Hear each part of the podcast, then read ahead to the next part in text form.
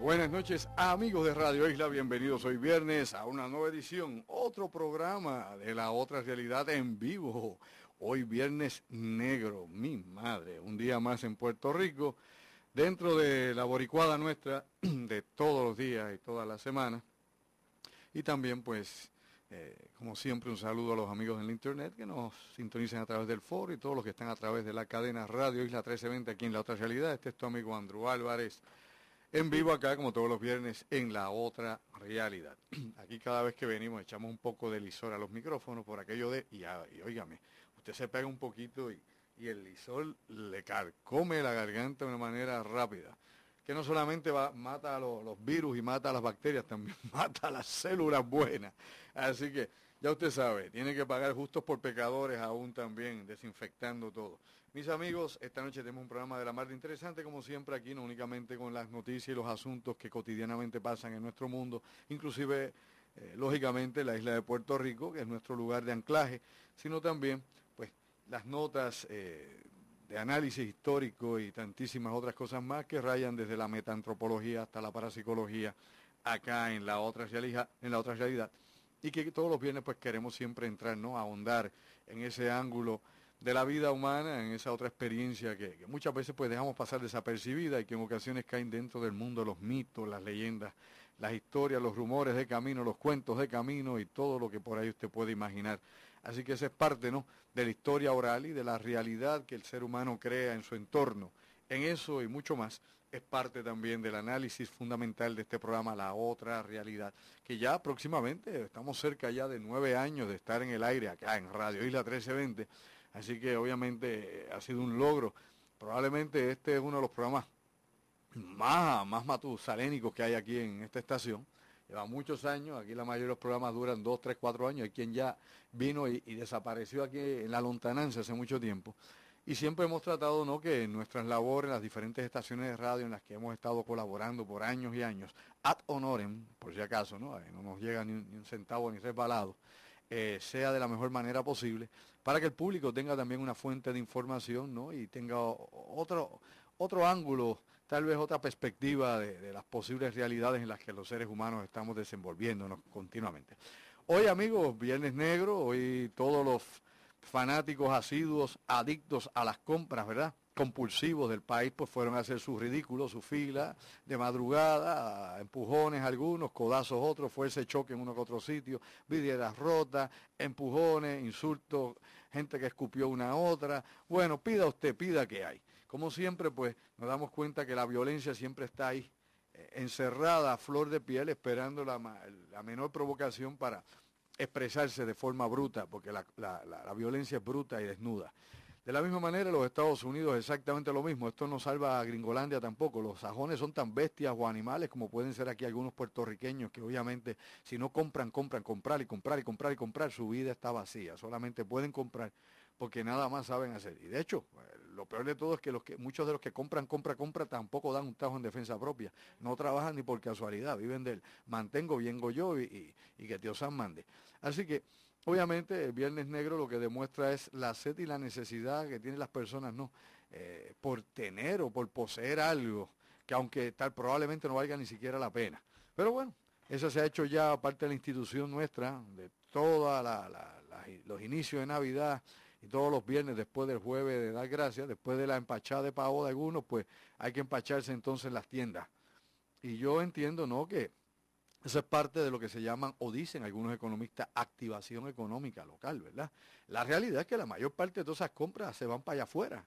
O sea, el capital las tiran y antes de terminar el día y eso está en otro banco, está en otro lugar muy lejos de Puerto Rico, Estados Unidos, China, Europa, donde quiera que sea que venga la mercancía o que sea su distribuidor o su comprador o quien lo fabrique.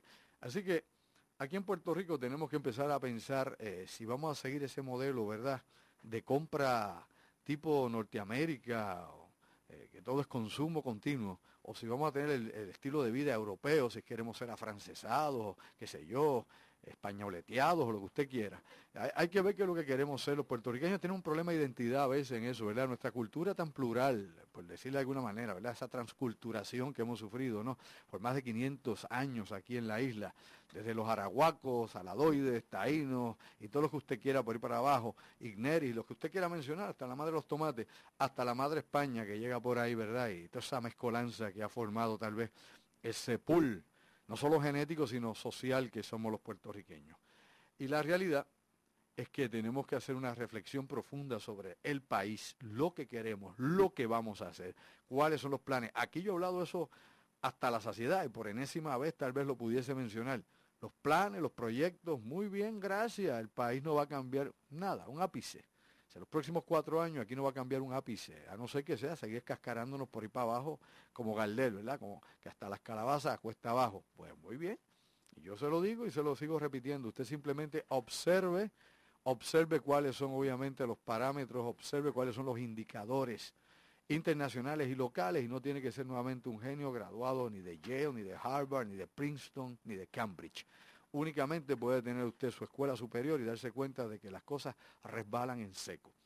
Y la realidad es que, pues nada, hoy vimos una demostración más de lo que hace la gente desesperada. Hay gente que, como los conciertos, cuando va a cantar aquí Madonna o Masdona, o como le quieren decir, ¿verdad? O la ley de Baba o Gaga, o cualquiera de esas cosas que viene aquí. Usted ve a la gente desde el día antes, trasnochándose allí, cogiendo agua, luz, agua, lluvia, sereno, luz, lo que venga, este, hasta que lo asalten si acaso, ¿no? Lo que sea, majes y mosquitos, esperando por el momento dorado de poder accesar una de las tiendas y llevarse por cinco pesos menos o por diez pesos menos la baratija del momento. De verdad que eso da mucho, mucho que desear de un pueblo que se quiere ver a sí mismo como un pueblo desarrollado. Puerto Rico, óigame, desde el saque, siempre se dice, llevamos ya décadas, desde manos a la obra. Puerto Rico es un país en desarrollo, bueno, ya está en subdesarrollo ya. ya tenemos una atrofia económica grave y tenemos una incapacidad de producción terrible. Bueno, los números lo dicen. 39% de las personas capacitadas para el trabajo alegadamente son las que trabajan y el resto, bueno, o en la economía subterránea, o no reportan un pepino angolo a Hacienda, o están, ya usted sabe, en el bajo mundo, o meramente les llega la ayuda estatal y federal para vivir la buena vida, reproducirse creceos y reproducidos. Así que todas esas cosas son, yo lo digo de la manera más rápida, ¿no? Y probablemente de forma más sintetizada, si se puede decir así. Eh, la realidad es que tenemos que replantar qué vamos a hacer los puertorriqueños y los que viven en este país. ¿Cómo vamos a trabajar? ¿Cómo vamos a producir? ¿Cómo se va a generar capital en este país?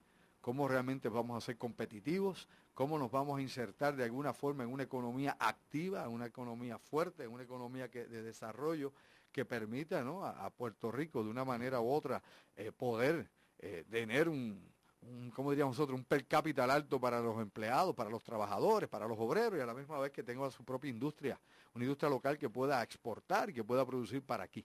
Entonces, todas esas son cosas que hay que reflexionar, que yo asumía, ¿verdad? No digo, vamos a respetarnos más, que la gente asume que los políticos piensan en esas cosas, que los políticos creen en esas cosas, que hay planes ya, que los asesores que se le paga o que van a ser los nuevos asesores, va a llegar mucha gente va a guisar este año, yo conozco un abogado que anda por la radio que este año va a guisar y mira que hizo política como loco.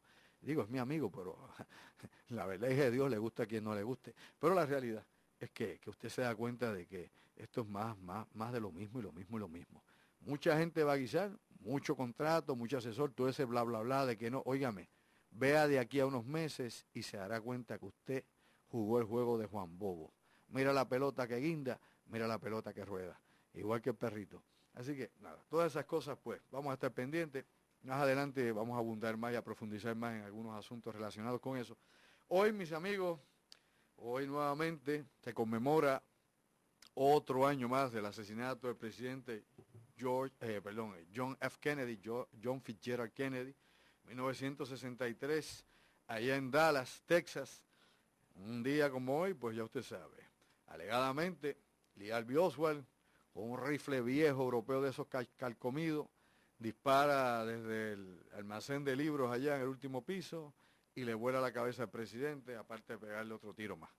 Y hiere también al, al gobernador de Texas, Connelly, en aquel momento.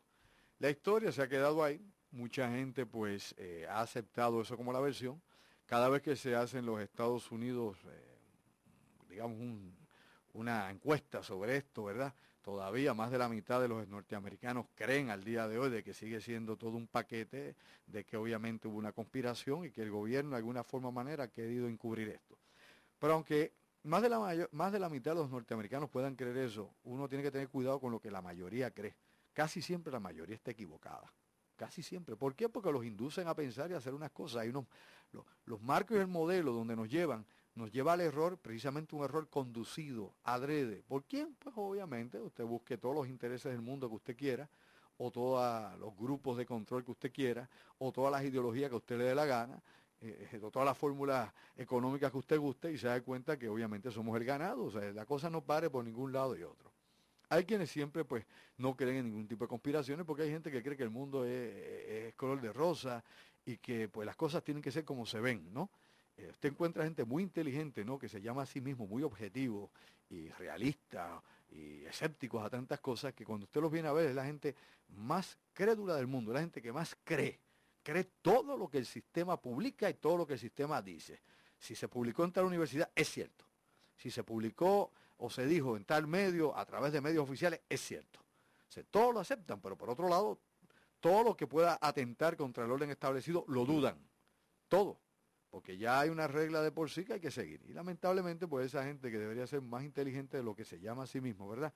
Usar el intelecto de forma, pues, tal vez más incisiva, más crítica, pues cae en esa lamentable trampa de la negación a cualquier cosa. Y yo honestamente, después de tantos, tantos años de estudiar el caso de Kennedy, ver todo tipo de documentación, libros escritos sobre esto, documentales sobre este asunto, hasta la película que hizo Oliver eh, Stone, que es medio cuento, era la mitad es un paquete, pero hasta todo eso.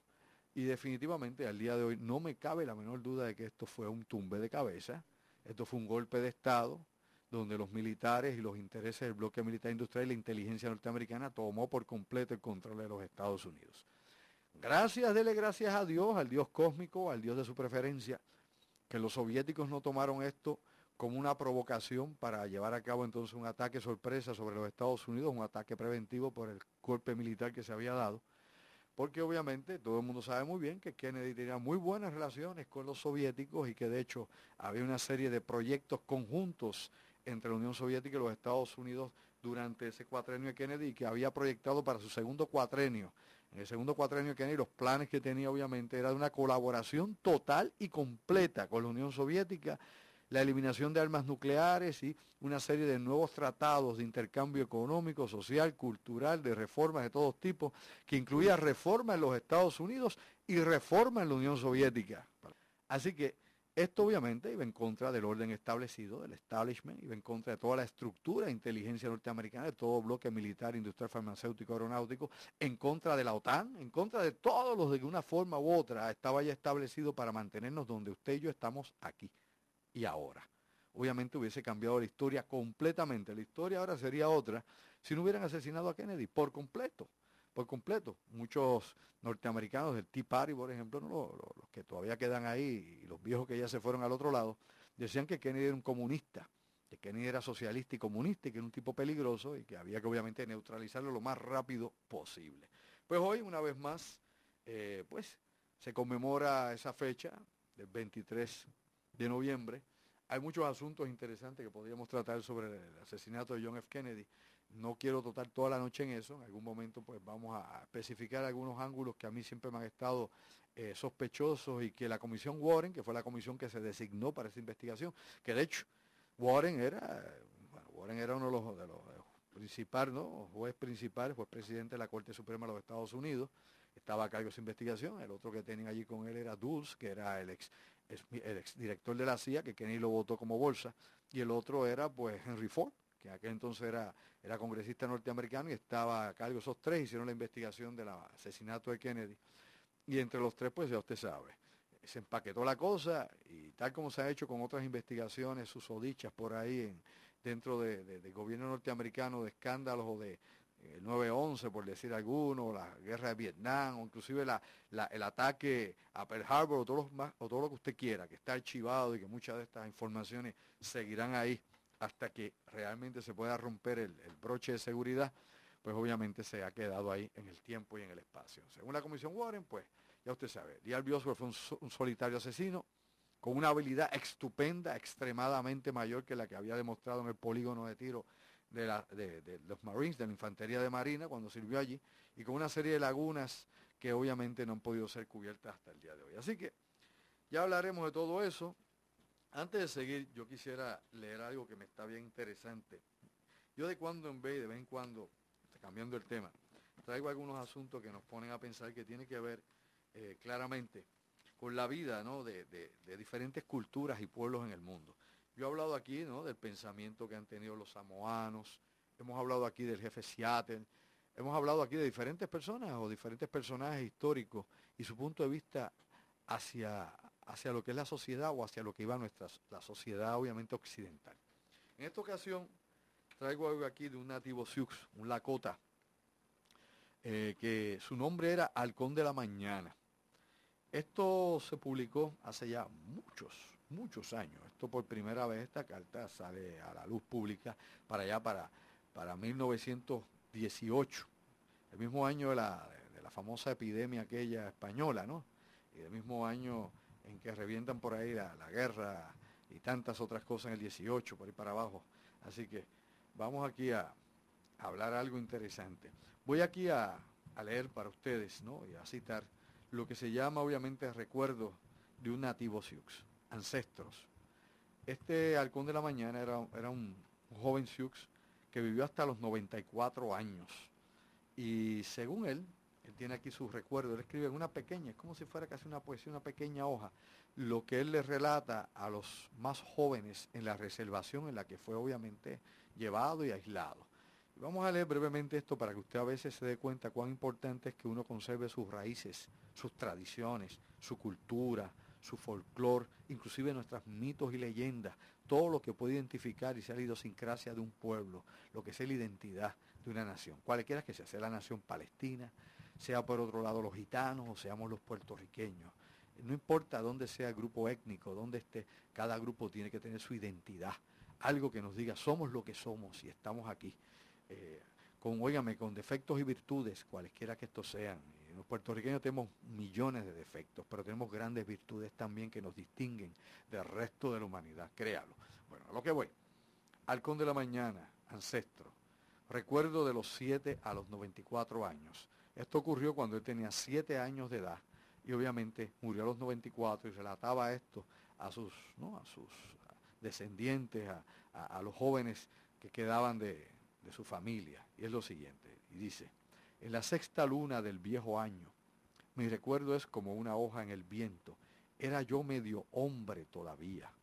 No me pintaba para la casa y la batalla. Mi gente vivía en la tierra de los seres humanos, donde el agua del río es clara, los peces sonríen y el águila vuela libre como el pensamiento. Era la tierra de mis padres, con olor a bosque y sabor a cerezas, era el tiempo en que formábamos una familia. Un día sin nubes, truenos se oían en la lejanía. Mi padre y los bravos salieron hacia los truenos. Nunca volví a ver a, a mi padre ni a sus hermanos. Una luna pasaba y todos encontrábamos los búfalos del valle muertos, tantos y tantos que no podían ser contados. Cuatro lunas pasaron y llegaron los cuchillos largos, hombres demonios, pálidos, sin vida en sus ojos. Mi madre y mis hermanos todos fueron sacrificados. Anduve de pueblo en pueblo y el miedo al hombre blanco era cada vez mayor. El río ya no era claro, era rojo como la sangre. El águila ya no volaba. El bosque no susurraba y las cerezas ya no estaban. Un día llegaron otros cuchillos largos. Nos reunieron con lo que quedaba de 25 naciones en algo llamado reservación. Ya no había seres humanos, solo cuerpos sin almas. Mi pueblo moría, no solo de hambre y sed, sino de vergüenza. Hoy tengo 94 años. Nunca pude pintar mi cuerpo. Oh gran Manitú, devuelve mi alma. Llévame a los brazos de mi madre, a la tierra de los seres humanos.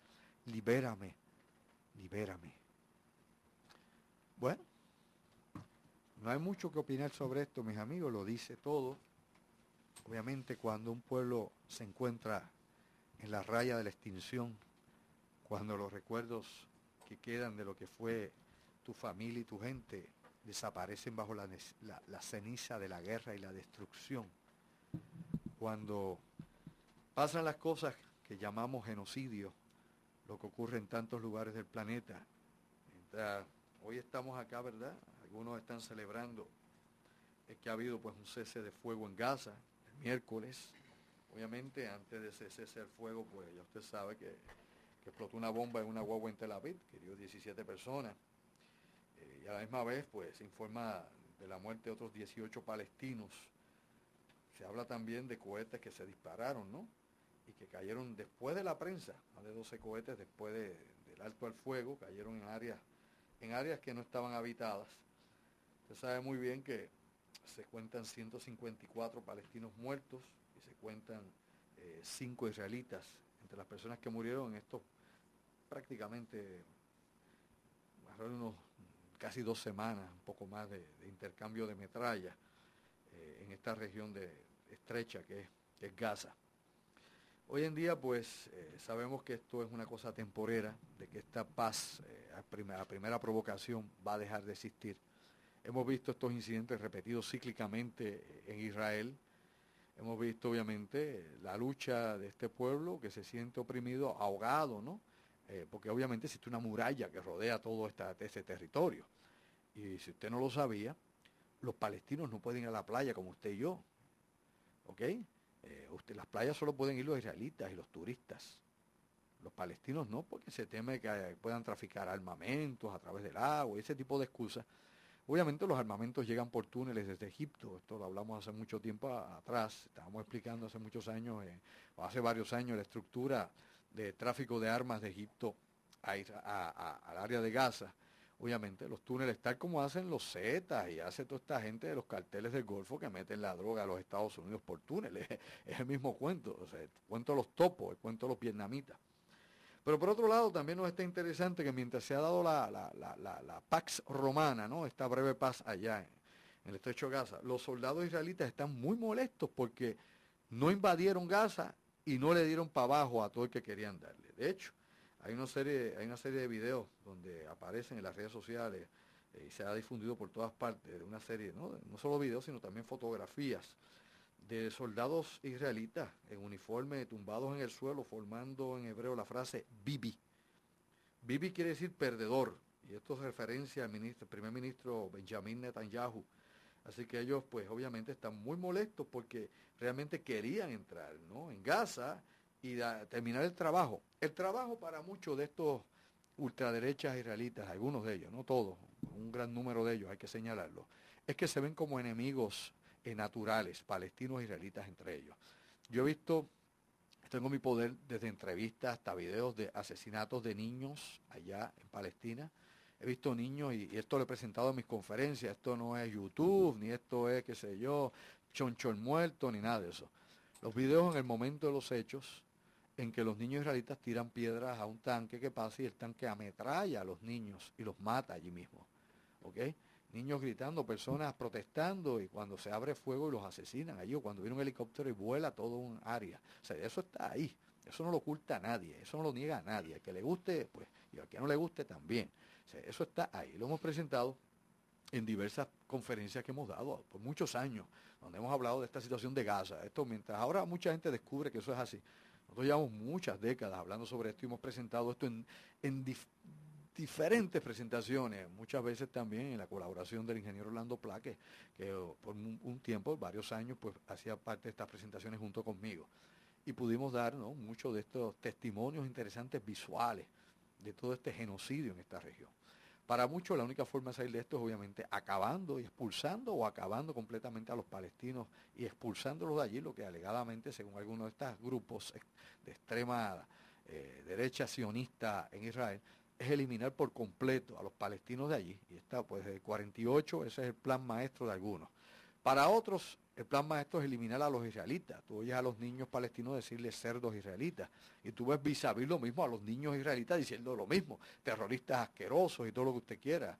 Así que los crían de esa manera, los programan de esa manera. Por ende, la colisión es inevitable. Si usted no puede pedir, no vamos a ser tontos ni ingenuos, que pueda haber paz allí si obviamente se han criado por generaciones con ese odio ancestral, con ese coraje de vendetta, unos y otros por recuperar o otros por tomar. Así que de lado y lado, el odio se cimienta todos los días, se abona.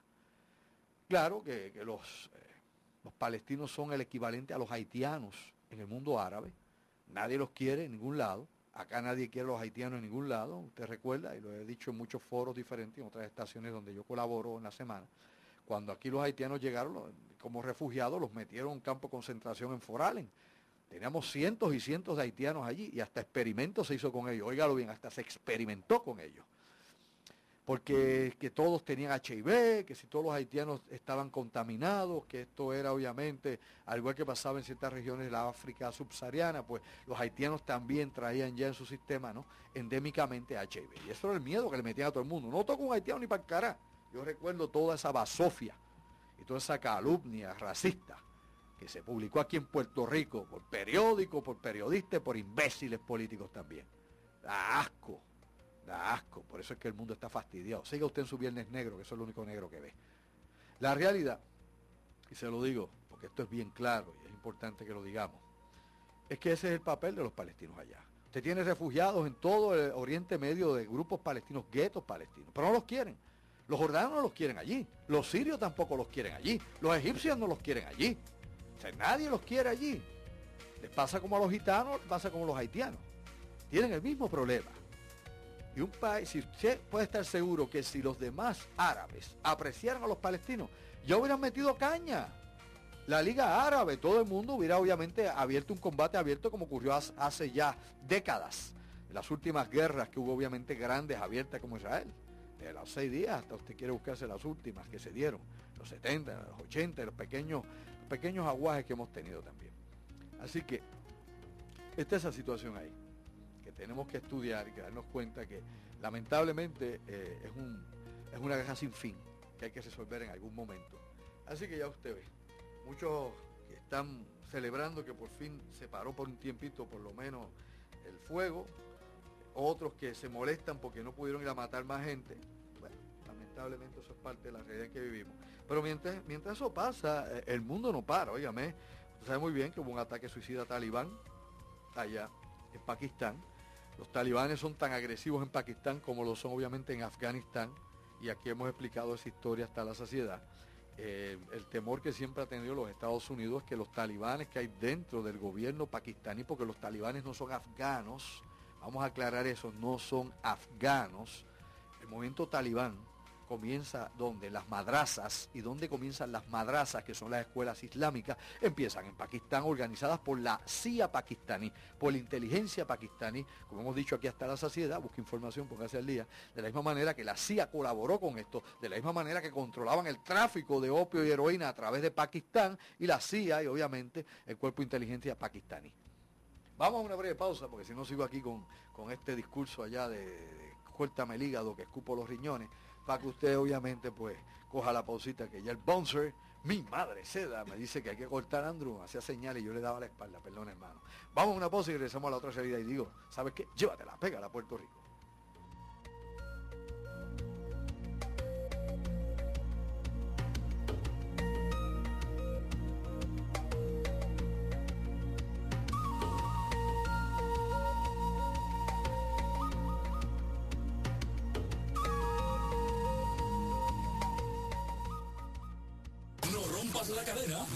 Pegar.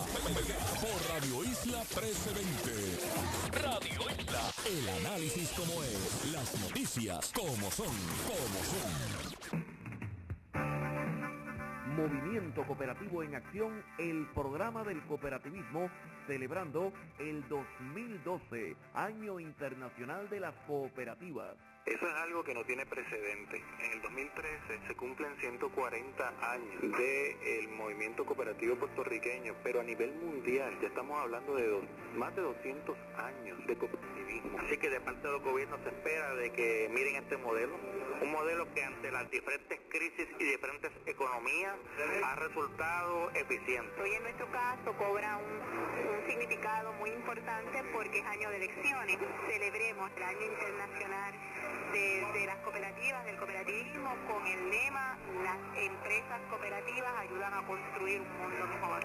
Movimiento Cooperativo en Acción, el programa del cooperativismo con José Luis Renta. Los sábados a las 6 de la tarde por Radio Isla 1320 y Radio Isla 1320.com con el auspicio de Cooperativa de Seguros Múltiples, Vega Coop, Coopaca, Bancoop y Yabucoop por debajo de la mesa está en Radio Isla. Escucha a Yolanda Vélez Arcelay, Irán Guadalupe y Albert Cruz todos los sábados a las 10 de la mañana en Por debajo de la mesa, un programa informativo donde se sacan a relucir todo lo que está por debajo de la mesa. Radio Isla 1320, el análisis como es y las noticias como son.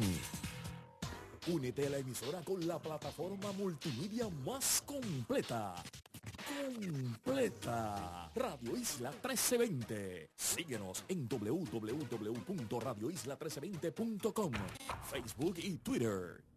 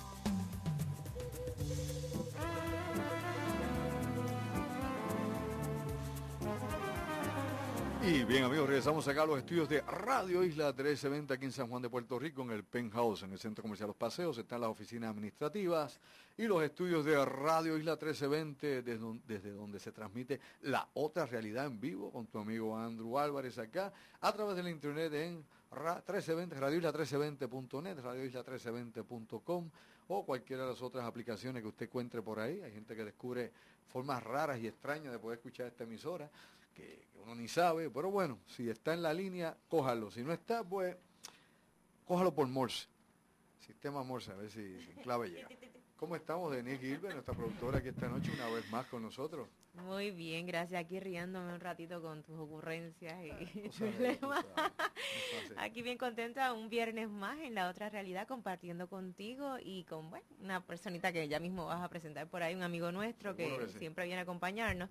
Esto, eh, y quiero darle las gracias a toda la gente que siempre está conectada con nosotros a través de la internet, a través de Andrew Álvarez Chardón, bajo figura pública.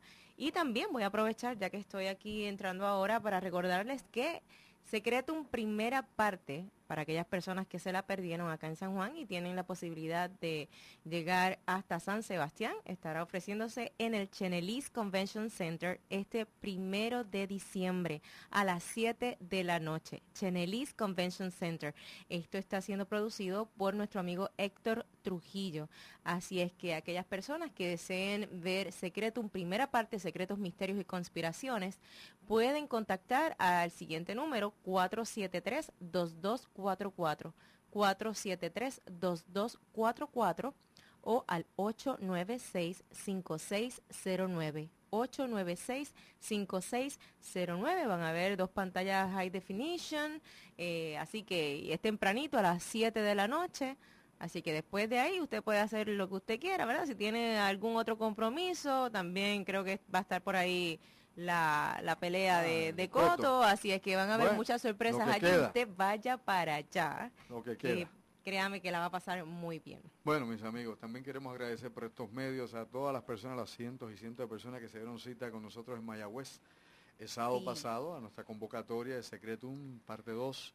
Eh, gracias como siempre por el apoyo que nos han dado por todos estos años que hemos hecho nuestras presentaciones. Siempre hemos tenido una gran acogida del público que interesa siempre pues ver más allá de lo aparente y salir del círculo vicioso, la misma bobería.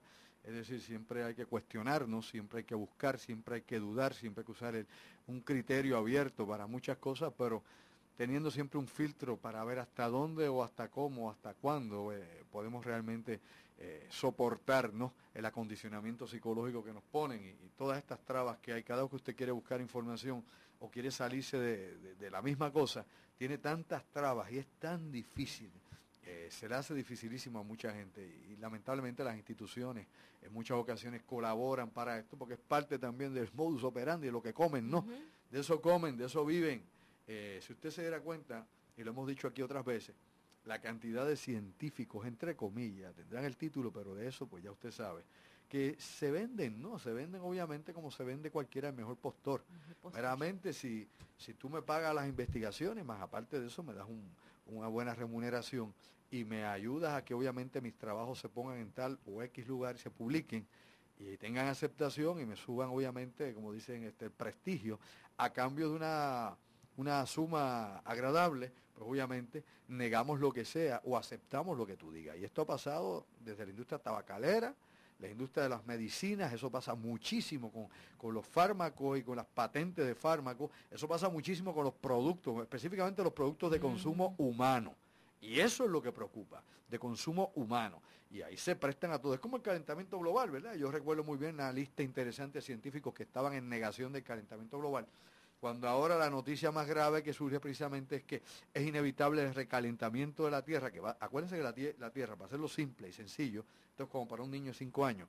Oiga, imagínese usted, ¿no? Cual- cualquier estadística que sube, que baja, ¿no? Que tiene un pic, que tiene una caída, que sube y baja, las olas, ¿no? Que suben, el wave, las olas que suben y bajan. Pues así es el clima terrestre. Se calienta por un periodo específico y luego por miles de años se va enfriando, enfriando y llega a épocas glaciales. Glaciales pequeñas, glaciales medias, glaciales grandes. Nunca es total, nunca se congela completamente como Marte, que está congelado, aunque usted lo que ve hace es cacha de metano. La realidad es que sí, eh, tenemos esos ciclos.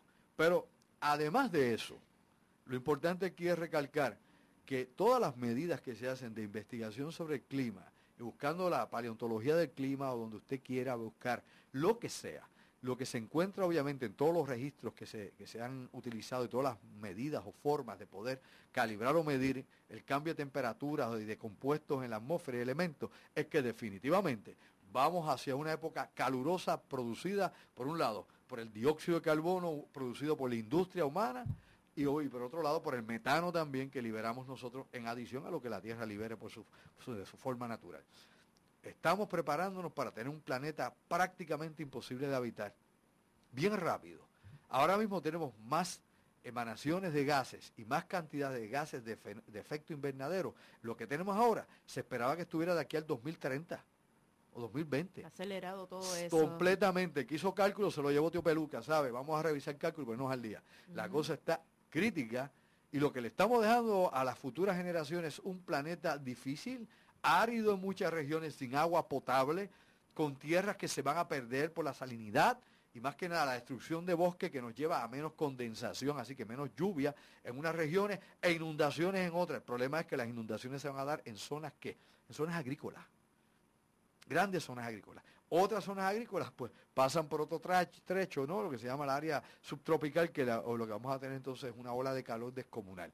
Por eso hay regiones templadas que, la, que las temperaturas han subido enormemente. Pregúntele al centro de los Estados Unidos, pregúntele a España, pregúntele a todas esas áreas templadas. ¿Qué les ha pasado? La sequía. ¿Y qué ha pasado a las zonas, a las zonas subtropicales? La lluvia en demasía, como tenemos ahora mismo en Puerto Rico, y tuvimos el año pasado que rompimos récord de lluvia. Son cosas, son cosas que están ahí, sí, devastadoras.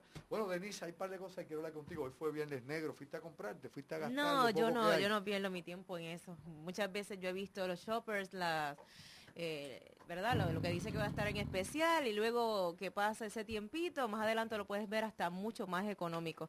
Allá la gente que quiere ir a comprar plasmas, LCD, que es lo que está en onda, mi gente, muchas veces dicen, ok, de 50 y pico de, pulgadas, tremendo LCD eh, o tremendo plasma por X precio, precio, pero tienes que estar pendiente también a las características. O sea, que si no tiene unas especificaciones no es tan bueno como se pinta. Así que, pues, yo creo que la mayoría de las personas que también van ahí eh, son personas que tienen, pues, niños y quieren ir a, buscar, ¿verdad? Los regalitos de, Navidad ah, en específico porque se agotan. Los nenes quieren ahora electrónica. No, eso es claro. Pero realmente me, da mucho pesar y, y es asqueante, ¿verdad? Ver cómo familias llevan niños tan chiquititos a este tipo de eventos donde definitivamente estás poniendo la, eh, la, vida de tu niño en riesgo. ¿Cómo tú como padre? Digo, yo soy madre de dos, de una niña y un niño. Yo no me atrevería a arriesgar la vida de mis niña, Ni tan niño. No, ya están grandecitos, deja eso. Pero la realidad es que también como trabajadora social veo esto y dónde está el departamento de la familia. Entiendo que sí que estuvieron dando la ronda, pero lo que hicieron fue como que acercarse, hablarle, pero los padres realmente hicieron caso omiso. Inclusive había una niña, no sé si era como de tres añitos, que tenía fiebre en una de estas filas enormes eh, que se suscitó aquí en Puerto Rico. Y, le, se le acercaron y le dijeron, mira, te podemos ofrecer, ¿verdad?, el, transporte para que la lleves al médico. Y los padres le contestaron lo siguiente, no, lo único que necesitamos es un pañito con alcohol. Más nada, para bajarle la Exacto, para bajarle la temperatura. Sí, el agua que puedes creer algo así? El agua que cayó por la noche, pues ya tú sabes, enfriar la Pero yo pienso que se debe legislar algún tipo de edad, de, regulación o de este, ley para que eso no suceda. Aparte de eso, obviamente en Puerto Rico hay un problema grave de maltrato de menores, por no hablar de los maltratos de ancianos, ¿verdad? Los ancianos aquí los maltratan de una manera terrible, ¿no? No solo la criminalidad, sino familiares. Hay muchos casos que la prensa no destaca, pero de maltrato y no solo maltrato físico, sino maltrato psicológico. De la misma manera que pasa con los niños. Mira, ahora los casos que más recurrentes son son los niños con fracturas craneales, los bebés. Toda, casi toda la semana, y ahí tal vez parezca exagerado, pero usted busca y va a encontrar un caso nuevamente de abuso, donde llevan un niño a emergencia obviamente, llega a centro médico con fracturas en el cráneo, ¿no? Que se que se cayó? No, ahora los nenes todos se caen. Yo, yo me caí de la cama un montón de veces de chiquito, ¿sabes? Yo parece que soy cabezón, me rompí la cabeza yo También. Pero este, la realidad es que es, es espantoso lo que pasa, y estos son precisamente los indicadores de que hay un problema crítico en la descomposición social de este país, de que tenemos un problema de salud mental grave, que aquí se habla y se habla y se habla y se habla y se habla, y todos los profesionales de la salud lo dicen, y todo el mundo se harta de esto, pero ningún gobierno, ninguno es ninguno y ninguno lo hará, hace nada. O sea, no tienen ni las coyunturas para bregar con eso, ni la estructura, ni siquiera la idea, porque tú empiezas con una idea. El problema es como lo que hay son idiotas con ideas grandes, ¿no? Este, pues obviamente a nadie se le ocurre una cosa inteligente. Y tenemos ese grave problema que no hay nuevamente un programa que se pueda preparar completamente con las necesidades que tiene la, comunidad, la sociedad y el individuo. Porque obviamente el individuo que compone, el individuo compone la familia, la familia compone que la comunidad, la comunidad, la sociedad. esto va de micro al macro. Pero entonces tienes que darte cuenta que hay unas desfases en todo esto y que hay un problema de salud mental que empieza desde el individuo y que es retroalimentado por la sociedad. Una cosa con la otra. O sea, aquí se va retroalimentando este ciclo, que es un ciclo autodestructivo que está en todo lo que hacemos aquí en Puerto Rico, que tenemos un grave problema económico, un grave problema eh, de seguridad y un grave problema de salud mental, por no hablar de otros incidentes. Óigame, y que venía yo ayer, que venía de Ponce y venía por las carreteras y cada vez que yo cojo un hoyo aquí en la autopista y digo, caramba, yo estoy pagando peaje por esto y esto lo van a privatizar, lo privatizaron, pero da lo mismo, siempre así la misma cosa. Aquí no hay una calle bendita sea en este país que usted no tenga o la goma, el aro la goma bloada, o el aro doblado, o fastidiado. Por eso es que yo siempre ando un 4x4, porque es lo único que puede resistir un poco, ¿verdad? Y, y no es por comparar qué es mejor o qué no es mejor. Pero yo he estado en Estados Unidos y he cogido carreteras por 8, 12, 14 horas y no cogido un bendito hoyo. No me digan que es que allá está el imperio y que bla, bla, bla, bla, bla, bla. Es que aquí hay un negocio. Aquí tienen un negocio unos cuantos que tienen agarrado el billete. Hay un montón de estos contratistas que lo que tienen es un guachimuchi bien, bien, bien cocinado. Yo recuerdo eh, la administración pasada y los que viven en el área esta que va, por ejemplo, de, de, Manatí a Arecibo, que en seis ocasiones en un mismo año echaron la brea, el bitimul y todo, y lo volvían a sacar en el mismo sector y lo volvían a echar. Disque, disque, porque había, según eh, las regulaciones federales, media pulgadita más, media pulgadita menos. ¿Y los hoyos qué son? O sea, que es mejor estar, los hoyos no los miden las regulaciones federales. O sea, esa cogida de pensuaco para robarse el dinero que lo tienen todos estos amiguitos, sean populares pillos, o sean PNPs ladrones, o sean vividores de, de, fondo electoral o lo que sea. Lamentablemente, hasta que el pueblo no se levante de verdad, no hay problema, aquí hace falta una revolución y es ya. Y hay dos cosas, una revolución de conciencia, que no es de balas ni tiros, porque ya balas y tiras tenemos en la calle, y en la calle tenemos guerra civil hace rato, y el macho Camacho es otro que se une a las bajas que se dan en este país. Pero hay otra gente de valor que ha caído en este país, gente inocente, de verdad, inocente de verdad. entiéndanlo, ¿ok? Lo que yo quiero decir con esto es lo siguiente, y es bien claro. Obviamente hay reevolución y revolución. La gente tiene que reevolucionar, tiene que volver a evolucionar, tiene que volver a, despertar y autorrealizarse. Si usted no reevoluciona, se queda. La revolución es un movimiento y puede ser un torbellino. Y las revoluciones obviamente muchas veces se salen de control y puede que tengan una línea ideológica, pero después los resultados pueden ser cualquiera. La reevolución es que usted va a nuevamente a hacer su ciclo de crecimiento y desarrollo. Crecimiento, desarrollo importante en el proceso de adaptación para que un ser humano se supere y sea mejor. Eh, conmigo está aquí también nuestro querido amigo Alberto Medina, que es parte de, los amigos nuestros del círculo cerrado acá, de los que siempre estamos haciendo preparaciones para lo que pueda venir un día de esto, por ahí, ¿verdad? Para la hora de impacto. Bienvenido Alberto acá, Alberto Medina. Buenas noches, Andrew Denis, todos los radioescuchas que están aquí con nosotros un viernes negro. Eh, como tú dijiste. Está nublado, pues está nublado, eh. Yo de verdad que no sé. Es negro por varias, razones.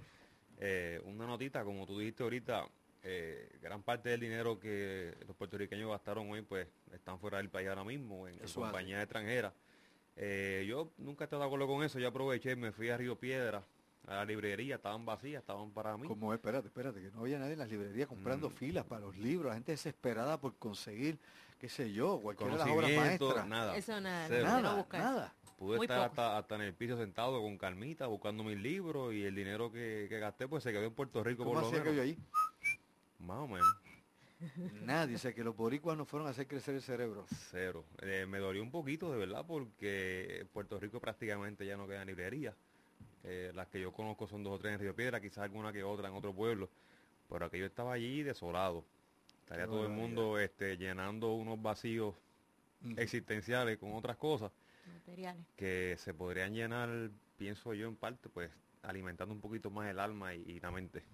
Es una pena, ¿verdad? Este, que eso que tú dices, a veces pues ponemos a pensar y decir, wow, si la gente está movida por los medios de difusión, ¿no? Los medios propagandísticos, la mercadotecnia, que te quiere poner por ojo, nariz y boca, que tú necesitas algo aunque no lo tengas. Si tienes en tu casa tres televisores, necesitas uno más grande que el de vecino. El nuevo, el nuevo, el nuevo. Y es muy efectivo ese, ese mecanismo. Eh, yo le digo pues a mis amistades que lo mismo que tú dices aquí, pero en otras palabras, la gente, todo el mundo se monta a la misma ola. Lo que, lo que dicen los medios, tiene que estar X día, como por ejemplo hoy, en las tiendas gastando, pero si tú esperas que pase la ola, detrás está llanito. Eso es así. Y cuando está llanito, los precios están más económicos, bueno. Tú no tienes por qué tener todo cuando te dicen que lo debes tener. Tú esperas un poquito más y, aprovechas igual y, y, está más económico. no es a conveniencia de, usted que va a comprar, es a conveniencia de las tiendas. Exacto. Son las tiendas y los negociantes quienes le dicen a usted cuando ir a comprar. Usted lamentablemente cae en el juego del pescadito. Y tú sabes que es lo más triste.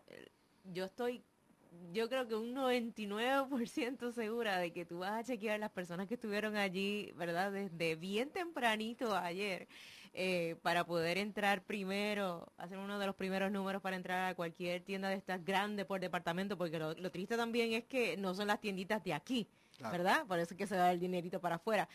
Y tú chequeas y posiblemente deben la luz, deben dos meses de agua, a lo mejor no tienen mucha comidita en la alacena, a lo mejor no tienen ningún tipo de, ¿verdad?, de, alimentos almacenados por si acaso sucediese ah, algo. ¿qué va a tener, por favor? A lo mejor los niños necesitan algo más allá de un juguete y, y muchas de esas personas que estuvieron allí pues van a satisfacer otro tipo, ¿verdad?, de necesidad que no necesariamente es la que deberían. Llenar. Aquí, uno ve Plaza Las Américas lleno, de hecho es, el, centro comercial que más gente va toda la isla de Puerto Rico, es un centro neurálgico de la economía, ¿verdad? del consumo, de lo innecesario, como digo yo, porque allí lo que se compra son cosas innecesarias realmente. Y usted pues eh, puede comparar ahí la cantidad de gente que va y que compra. Siempre yo digo, mire, usted quiere saber más o menos cómo están las ventas, no vea la no, no, no cuente las cabezas que usted ve allí. Esto lo digo por experiencia personal porque he hecho el estudio etnográfico que tiene que ver obviamente con consumo y venta, eh, especialmente en, en zonas, eh, en zonas urbanas y exclusivamente en Plaza Las Américas. Hace muchos años hice un trabajo y de hecho mis estudiantes sirvieron para este tipo de trabajo, ¿no? Íbamos, Ujú. estratifica- íbamos buscando obviamente niveles de, de gasto y consumo y, y- y volumen de personas, dependiendo que eran los artículos que se querían y no las tiendas que más gente iba, obviamente las tiendas más grandes, que son las más conocidas. Y no le- no, le voy a darle, no le voy a dar el placer de darle un anuncio a esa gente que más tiene. Pero la realidad es lo siguiente, usted no debe contar cabezas, usted debe contar bolsas. Siempre cuente bolsas. ¿Por qué? Porque hay gente que va a shopping window, o sea, window shopping, como le dicen, ¿no? Eh, window shopping. tú eres una de las que te encanta ir a dar Sí, vueltas por allí. mirar qué es lo que está pasando. Hacerte pajitas para estar mentales, al día. ¿verdad? Y eso. Y hay gente que va, y hay gente que tiene calor y se va, y los viejitos que Los los dejan las guaguas allí, y allí se han muerto hasta viejitos sentados esperando la muerte allí, eh, porque no tienen más nada que hacer. Y Pero eso pasan mismo. contentos. Sí, no, no, olvídese. Mejor pasó algo que, que- me emocionó mucho, pero yo, déjame decirte, este, en Plaza Las Américas, pues usted lo que debe contar son las bolsas. Usted se da cuenta y va a tener una proporción interesante de cuánta gente compra vis a vis, cuánta gente meramente va por allí a caminar y a ver y a qué sé yo, y a lo mejor va a comerse un helado o a mirar las, como tú dices, a mirar las muchachas o a, o a mirar o a comer helado o a mirar la O mirar la los vitrina, o los muchachos. muchachos. Bueno, en el caso de nosotros no vamos a mirar ningún Eh, muchacho, ¿verdad? Pero sí. bueno. No, pero estoy hablando por las chicas. Seguro, allá, allá ustedes saquen pecho. Bueno, pues todo esto eh, es parte de eso. Y lo que tenemos que tal vez eh, entender y clarificar, ¿verdad? Es que la necesidad de que esto sea, esta es nuestra, nuestra sociedad, es una sociedad consumerista completamente. Yo a veces escucho, ¿no? A los, eh, a los llamados eh, especialistas en la materia económica e inversiones en Puerto Rico y, y- y políticos, por ejemplo, y al, al- al alcalde Fajardo diciendo que su, su que que su municipio era un municipio que crecía continuamente. ¿Por qué? Porque había abierto, qué sé yo, si un McDonald's, había abierto, este, qué sé yo, una cuestión de, de- de- de- pollos allí, que había abierto este otro, otra cosa más de, como tres fast food habían abierto Ujú. y par de boberías más, y una tienda de no sé qué cosa que vendía cosas. Y eso era crecimiento económico en su pueblo. Lamentablemente eso lo que hace es consumir más del que no tiene, porque la gente lo que hace es seguir consumiendo, no producimos. O sea, un fast food no produce, te lleva a consumir. Y el dinero, bueno, ya usted sabe finalmente a qué cuenta baila al final. Pero la realidad de esto es que producir es que usted produzca en el país, ¿no?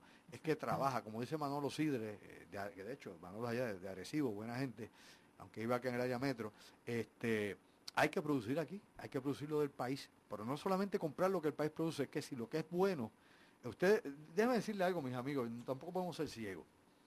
Si lo que su país produce es una porquería, no lo compre, porque le hace un mal daño. Obviamente usted tiene que fomentar que la calidad de lo que se produce en el país sea buena. Usted compre lo que sea bueno en Puerto Rico. Ahora, si lo que le venden es una porquería, no lo compre. No lo apoyé. Porque lo que obviamente lo que está haciendo es llevándonos a la mediocridad. Usted debe apoyar al puertorriqueño que se levante y que da un buen servicio o que obviamente produce algo que sea genuino, que sea bueno, que pueda competir, que pueda exportarse, que pueda competir de todas formas en cualquier lugar del mundo. Esa es la clave. Y aquí en. Puerto Rico, eh, ejemplo, ¿quiere un ejemplo claro? Para que vea que esto no es buchipluma nomás. Vea la televisión, vea la televisión. Y la pregunta de rigor, y le digo yo que de esto yo sé y Denis sabe, que también es, es productor de televisión, dígame cuántos programas de Puerto Rico se transmiten a través de las cadenas en Estados Unidos o en Latinoamérica. ¿Qué programa producido en Puerto Rico es de impacto fuera de Puerto Rico? No me venga a decir que la coma en, en- en América, qué sé yo, ¿cómo que América se- Centro. América, Am- no, no, no, no. en América. Guapa América, no venga con esa voz, no, no, no sea, no sea morón. O sea, no venga No, con y, eso. y bien que recibe, ella recibe mucho, pa- mucho No, pago le- por a, eso. a- no, a, a- Cobo le pagan por lo que gana en el 4 y por lo que gana en Exacto, Guapa América. Porque hay muchos Cobra programas doble. que se hacen aquí y sí pasan a través de la cadena porque es normal que Porque pasen uno que allí. otro, pero no te están pagando por transmitirlo afuera. Hay que aclarar lo siguiente, los programas de. Puerto Rico, y se lo digo porque es así, punto, es así, mastíquelo, repítalo, es así. Univisión, no pasa un solo bendito programa de Puerto Rico por allá, por su cadena. ¿Cuál? ¿Cuál de aquí? ¿Cuál de ellos? El de Rubén. ¿Cuál de ellos? Eh, de- la televisión esa de Agustín Ilegal, ninguno. Por favor, los cojos están ya, pues ya usted sabe darles qué. La realidad es que los programas locales, ni el 2 tampoco pasa nada para afuera. Bueno, había que, te- que tenían aquí por las mañanas que producía Tony Mojena, se lo llevaron Se para lo Miami. llevaron. Lo quitaron de aquí. ¿Qué pasó con las novelas de Puerto Rico? Se murieron, porque no podían competir en nivel, nos metieron las novelas de afuera, las latas. La televisión es un ejemplo de que si usted no hace buena televisión, que si usted no hace una producción que sea aceptable y que se pueda obviamente extrapolar fuera de la isla, que se pueda transmitir, no tiene camino alguno. Por eso aquí nos han comprado todos los canales. ¿Quién es dueño de un canal local aquí? De los grandes. Nadie, todos son extranjeros. Dese cuenta, hemos perdido la capacidad, no solamente esa capacidad, los puertorriqueños, estando tempranito en Estados Unidos, ¿verdad? Siendo ciudadanos americanos, teniendo comunidad en New Jersey, en Massachusetts, en Nueva York, en Chicago, en toda la costa este, no tenemos capacidad de transmisión ninguna o de control ninguno de las estaciones his- hispanas. ¿Las controlan quiénes? Los mexicanos, los cubanos y los venezolanos. Eso controlan todo lo que tiene que ver con comunicaciones hispanas en los Estados Unidos, no los puertorriqueños. De hecho, cuando un puertorriqueño busca el trabajo que le dicen, ahorita sabes qué, tienes que hablar neutral, ahorita hablas neutral, porque acento puertorriqueño no, No puedes tener. Buscan un boricua, coge boricua en la televisión en Estados Unidos o en la radio. No lo vas a encontrar. Y una notita que voy a también, ¿verdad? Aprovechar que, que mencionaste las novelas. Yo sé que aquí en el, el canal de- del gobierno, ¿no? Que es el canal 6 que todo el mundo conocemos, hay, hay varios productores que, que se supone que ser el estén canal de una señora. que se supone que estén trabajando para, para traer lo que es la industria de las novelas aquí en Puerto Rico. Y hay una persona que está en España haciendo todo ese tipo de trabajo hace años, y esto yo lo escuché de los, de los grandes en el 6, que yo trabajé allí, sí.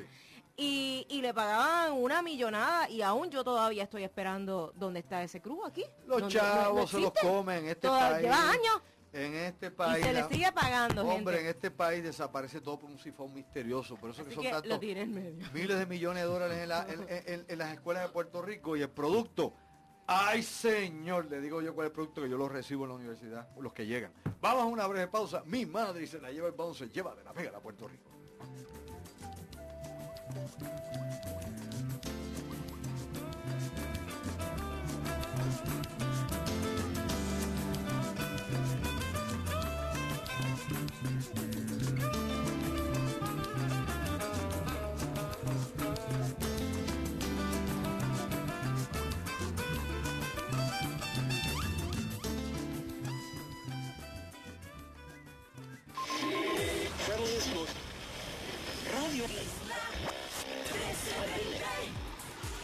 WSKN 1320 San Juan, WKJB 710 Mayagüez, WDEP 1490 Ponce, WKFE 1550 Yauco, WLEY 1080 Galley, WGDL 1200 Lares, WLRP 1460 San Sebastián, WDNO 960 Quebradillas Camuy. Radio Isla 1320. Radio Isla 1320, emisora oficial del concierto de la Orquesta Filarmónica de Puerto Rico, El Encendido Navideño, sábado 24 de noviembre en el San Juan Hotel y Casino.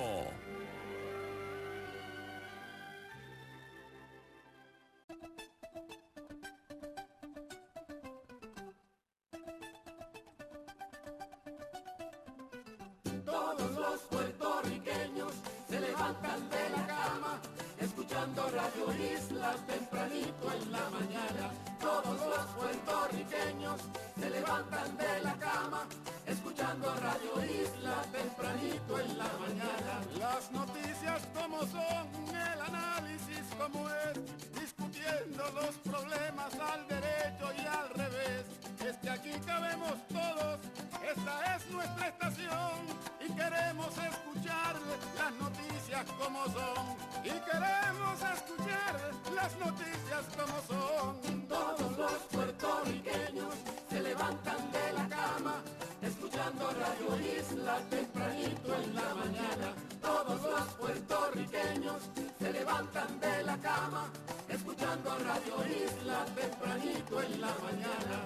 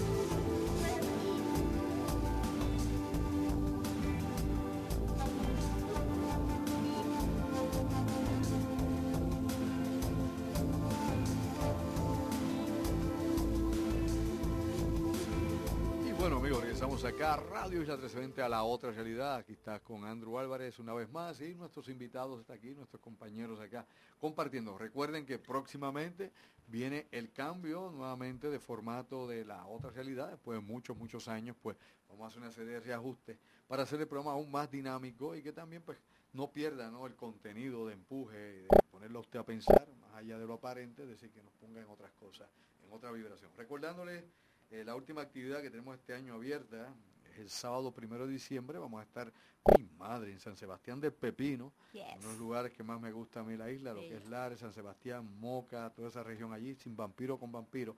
Así que vamos a estar allí en el Chenelis Convention Center, una producción del amigo Héctor Trujillo, a los amigos de la región central de Puerto Rico, especialmente esa área que va cortando hacia el oeste. Recordarle que vamos a estar presentando Secretum primera parte. Mucha gente que no ha tenido la oportunidad de ver esta exposición nuestra, pues tendrá aquí, ¿no? El día y la hora para que lo pueda hacer, que es el sábado primero de diciembre, es decir, el sábado de la próxima semana a las 7 de la noche en el Chenelis Convention Center. Totalmente audiovisual, vamos a estar presentando esto en dos pantallas gigantes de alta definición para que ustedes puedan tener y ver todos los detalles de, las cosas que siempre pues tocamos, señalamos, que lo ponen a pensar allá a usted y que, y que para algunos tal vez puede ser escandaloso, para otros tal vez no sé qué sé yo, pero con el tiempo, el tiempo, el tiempo siempre nos alcanza. Y aquí por tantos, tantos años hemos hablado de tantísimas cosas y se han ido dando una tras otra. No es cuestión de premonición, ni es cuestión tampoco de, de estar viendo el futuro, ni nada de eso. Meramente un poco de, de observación, futurología, sentido común y verificación de datos, lo que te puede llevar a ti a hacer unas proyecciones de lo que está por venir y por pasar. Y el mundo sigue obviamente en el mismo derrotero, desde, óigame, desde que el tiempo es tiempo. Yo recuerdo, ¿no? De- desde que yo comencé a dar estos, estos primeros pininos hace muchos, muchos años, en la década de los 70, donde todas estas cosas ya se publicaban y se hablaban, cambio, el calentamiento global, el agotamiento de combustible, la- la- las guerras por agua, todo eso en la década de los 70, todo eso se hablaba, pero aquí en Puerto Rico, Nacaril Oriente, la gente de eso, pues, ¿qué se iba a enterar? Y cuando tú hablabas de estos asuntos, pues mucha gente decía, ah, qué sé yo, qué diablo, este está picando fuera el hoy, pobre Andrew, bendito, eh, este tipo siempre tiene unos cuentos raros. Pero con el tiempo, los que no han escuchado de siempre o de muchos años, se han dado cuenta que sí, que nos alcanzó el futuro. ¿Escuchó bien? El futuro nos alcanzó. Está ahí. Y ya, muy difícil, ya no hay forma de revertir absolutamente nada. Por eso esta gente, como mencionaba Denise y mencionaba hace un momento Alberto, que obviamente pues nada, sus pocos recursos o los muchos que tengan lo quieren tener en el consumismo, consumismo, porque eso es lo que le han enseñado, a eso los empujan, bajo eso te controlan y bajo eso te explotan. No se preparan para un cambio radical en la vida de todos, que en un momento se va a dar. Y no es exageración, simplemente sea inteligente, use su buen tiempo, su buen criterio, mida, estudie la historia de la humanidad, los ciclos que ha tenido la historia de la humanidad, los cambios radicales en los pueblos, en las civilizaciones, cómo desaparecen unas culturas, desde Roma hasta los mayas, el que más le guste a usted, busque el que usted guste y vea, vea cómo se fueron dando las decadencias económicas, sociales, políticas de las estructuras y cómo los recursos se fueron agotando y cómo la gente que no estaba preparada y que no se pudo adaptar, finé, finé, meramente ahí quedó. Usted tiene que tener la capacidad de adaptación y de prepararse para los cambios que puedan ser. De que eh, nada en la vida, oígalo bien, es imposible. Solo es imposible lo imposible. Y me explico para que nos entendamos todos brevemente. Mire, eh, obviamente hay rumores de muchas cosas. Hay señalamientos de que pueden suceder cosas terribles. Cosas terribles pasan todos los días, por amor a Dios, todos los días. Un día usted sale en su automóvil y, choca con un troque y allí y acabó. ¿Qué más terrible? Si no se murió, queda cuadrapléjico, es peor todavía. O qué sé yo, resbala en la bañera de su casa. Así que cosas terribles puede pasarle a cualquiera. Es como uno responda a esas situaciones. En el mundo obviamente no hay nada seguro. Esto es un mundo bien inseguro, es un mundo lleno de mentiras, es un, un mundo lleno de intrigas y de amenazas continuas, es decir, de peligros de todos tipos. Las naciones viven precisamente sometidas a esos peligros. A veces lo utilizan para meterle miedo a la población, como fue en la época de George W. Bush, donde le querían espetar a la gente todas aquellas alertas amarillas, naranjas, rojas todo el tiempo, y tenían a la gente muerta de miedo para poder entonces aplicar una serie de nuevas leyes y rules o reglamentos para controlar a la gente. Aquí en Puerto Rico se hacen muchas cosas iguales también. Reglamentos para controlar la vida del ciudadano común y le hacen la vida a usted cuadrito.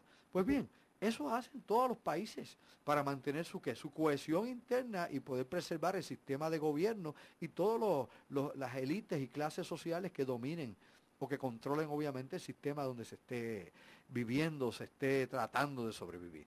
Lo que viene obviamente se ve hace tiempo, ¿no? Colapso económico, derrumbe del motor, el motor económico norteamericano parado en neutro y ahorita va en reversa o en reversa para atrás por gravedad. Lo mismo en Europa, eso no cambia. El daño climático, por ejemplo, el calentamiento global y el daño climático que está ocurriendo en estos momentos se ha calculado en cientos de billones de dólares para las próximas tres décadas. Cientos de billones de dólares en destrucción, pérdidas de cosecha, más, más caro poder la manufactura, las industrias que estaban instaladas en el tercer mundo van a tener que recogerlas allá nuevamente y la economía de esos países se las va a llevar tío Peluca con la huesúa raspando. Óigame, esto son proyecciones, esto no es aguaje, ni esto fue que el ángel de la guardia bajó y nos habló al oído. No, señor. Lea, lea, edúquese, infórmese inteligentemente va a haber que transferir un sinnúmero de lugares, hay que dejarse obviamente por la, por la destrucción que va a haber obviamente aguas que suben de nivel, ríos que se desbordan, lo que sea, que obviamente ha llevado a la globalización, a todo esto que tenemos, de que se tenía la idea esta de la famosa nuevo orden mundial, de meter en todas partes y, y crear, dispersar la economía a nivel mundial de producción, y nos hemos dado cuenta que ahora no se puede sostener, que tenemos una debacle entre manos y la debacle es, una crisis. Y las crisis son cambios. Toda crisis es un cambio. Y tenemos que prepararnos a esas crisis. No es meterle miedo de que usted venga, a ver, hombre, no. Nuevamente digo, piense, infórmese, edúquese, prepárese para lo que pueda acontecer. Aquí la gente, la masa, se la va a llevar, le enredar la masa, mire, la masa a la larga. Aparte de que no tendrá recursos de cómo bregar las cosas, hará lo mismo que está haciendo las tiendas querrá sacar las cosas a la fuerza, a la fuerza, cuando ya no haya. Querrá hacer lo mismo con el que tenga algo. Y usted se dará cuenta que toda esa simbología que se utiliza actualmente de los zombies, los muertos vivientes, son esa gente están muertos. La mayor parte de toda esa masa está muerta, no tiene alma. Por eso es que se usa el zombie, no como un muerto, el vudú, o muerto que vino el más allá y se come los cerebros, ¿sí? El cerebro se lo comen porque ya no tienen cerebro, todo es simbólico, el que tiene que entender lo esotérico detrás de todo estilo esotérico, no es espiritual. Se está hablando de un medio de conducta del cual hay un sinnúmero de manuales operativos para bregar con esa situación y que es parte, ¿no? del proceso de entrenamiento que utilizan las agencias que van a bregar con esa situación global. Homeland Security, FEMA entre ellas y otras más, que de hecho, con esto paso aquí a mis amigos acá, estas semanas pasadas ha habido una serie de entrenamientos de FEMA. No eso que usted escucha por ahí, que dan por ahí, sir, no, que si sir, acá, bla, bla, bla, bla. No, hombre, no. Es entrenamiento básico. Se están dando unos entrenamientos específicamente para grupos específicos, desde asociaciones eh, eh, industriales, económicas, eh, asociaciones gubernamentales, departamentos gubernamentales, grupos de personas en ciertas zonas de la isla también, para que se vayan preparando no únicamente para terremotos, que eso se dio ya y otros tipos de, entrenamiento, sino para ataque terrorista en Puerto Rico. Aquí se ha entrenado en las últimas semanas, semanas miles de personas, oígalo bien, para ataques terroristas en la isla de Puerto Rico. Y especialmente se ha estado hablando de ataques con armas químicas, biológicas y específicamente lo más que se ha concentrado es en armas nucleares aquí en Puerto Rico. No estoy hablando de, una charlita, estamos hablando de todo un entrenamiento, de seminarios para eso. Y se siguen haciendo preparativos. Y ya de hecho se están almacenando un sinnúmero más de los aditivos que se están trayendo para Puerto Rico, eh, específicamente en las bases militares de la isla de Puerto Rico. Así que, Denis, aprovecho una vez y, por favor, da la información sobre la actividad. Sí, para el número, para el numerito, que los que quieren los boletos es el 473-2244. 473-2244, 896-5608, 896-5698. Ya los boletos están disponibles en el East Convention Center y en estos números. Ah, fantástico. Pues ya ustedes saben, mis amigos, se dan la vuelta por allá para que sepan que precisamente estamos con ustedes en la última actividad del año allá en San Sebastián del Pepino. Vamos a otros temas, yo creo que hay muchas cosas que tocar esta noche y quiero compartir con ustedes para que podamos seguir eh, trabajando sobre estas cosas que son importantes. Bien, hablaba hace un momentito, hablaba hace un momentito precisamente eh, sobre la cuestión del calentamiento global y los efectos que tenían esto. Eh, hace unos días salió una publicación bien interesante, quiero que ustedes la tengan, salió precisamente el periódico El Nuevo Día, creo que salió el miércoles, que tiene que hablar, que se habla sobre la búsqueda de otros planetas, de exoplanetas, y un grupo de puertorriqueños que ha estado trabajando en esto. creo que es el profesor Abel Méndez, que creó un sistema para medir la habitabilidad planetario, la posibilidad de poder habitar estos planetas. Y que esto pues por años se ha hablado ¿no? en exobiología y astrobiología. Tratar de localizar planetas que pudieran ser terraformados o si no terraformados, pues planetas que tengan ya condiciones propicias. Y es interesante porque hasta ahora aparentemente pues son muy pocos los planetas, alegadamente tres planetas donde posiblemente pudiésemos los seres humanos sobrevivir o posiblemente la vida la pudiéramos eh, extender hasta allá el problema es que no tenemos la capacidad tecnológica ni de ingeniería espacial para llegar hasta allá. Y lo segundo es que, como mencionamos hace un momento, seguimos fastidiando el planeta rápidamente y no tenemos la capacidad de, poder este, hacer nada con eso. De hecho, el sábado presentamos en la actividad que dimos en Mayagüez algunos videos sobre lo que hay recientemente en el radiotelescopio Arecibo. Y de hecho, presentamos también el nuevo radiotelescopio, un radiotelescopio pequeño que tiene capacidad de movimiento, que está instalado en una de las colinas aledaños a, la parabólica gigante de radiotelescopio. También presentamos algunas de las agencias que están en coordinación con la Fundación Ana Geméndez y dos de estas agencias específicamente trabajan para la inteligencia o para el Departamento de la Defensa. Uno trabaja para DARPA y la otra para la CIA. Son las dos eh, contratistas que están allí. Así que es curioso que una agencia, una, las dos corporaciones que están allí trabajando con la Fundación Ana Geméndez, una sea pues de los que dan servicio a la CIA y la otra que le da al Departamento de la Defensa. Póngase a pensar, recuerde que el radiotelescopio Arecibo lo construyó la CIA y DARPA a principios de la década de los 60. Bueno, Denis, hay otra cosa más que quiero que, hables con nuestros amigos y quiero que discutamos aquí en Mesa Redonda, que tiene que ver con Puerto Rico, eh, específicamente algo que tiene que ver con la contaminación, ya que estamos hablando del aire, del aire y la tierra. Sí, esto eh, pues salió en uno de los rotativos del país, en el Nuevo Día, que ayer habían haces fecales en la playa del Escambrón. ¿Cómo? ¿Cómo te parece? Heces fecales, sí. No, porque haces son las las es que estoy aquí también escribiendo las heces fecales. Y es increíble, ¿verdad? Eh, una persona está haciendo el relato de que está dentro de, ¿verdad? De, de la playa y de repente ve estas únicas cositas Baby Ruth, Baby Ruth. Este, como que, como que ahí navegando y dice, bueno, pues eh, parece ser que alguien hizo algo inapropiado dentro del agua. Pues salieron y de repente cuando se dan cuenta de que está prácticamente forrado todo alrededor, ¿verdad? De, de las heces fecales, esto se, llamó a, varios lugares, ¿no? Entre ellos la policía para que vinieran y chequearan el lugar. Iba a hacer la policía? ¿Iba a hacer muestras? Bueno, yo lo que entiendo es que pues tienen que, ¿verdad? Que documentar lo que están pasando para que, llamar a la calidad ambiental y a salud. Exactamente, eso también lo hicieron. Pero el punto es que, eh, al parecer, lo que algunas personas entienden es que algunos cruceros están depositando, ¿verdad?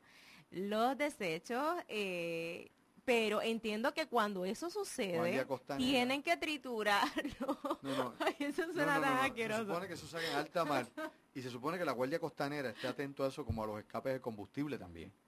Porque hay que levantar una querella y por allí sí, a cada rato pasan un crucero. Eh, yo entiendo que fue una descarga de un crucero. Bueno, a mí me pasó hace muchos años. Eh, me pasó en Isla Verde. Estaba en la época en que yo hacía tenía la tablita y hacía body surfing y todo este tipo de cosas. Y cuando estoy así en el agua, veo algo que venía y no era yo, que venía yo cogiendo aire. un, pepino de man. Sí, no, parecía, yo decía, que viene? Parecía un baby root de verdad. Pero era una criolla, era una criolla boricua, ¿no? Que venía por ahí, una sopa boricua. Y cuando yo veo aquella cosa, yo hago, ¡Oh!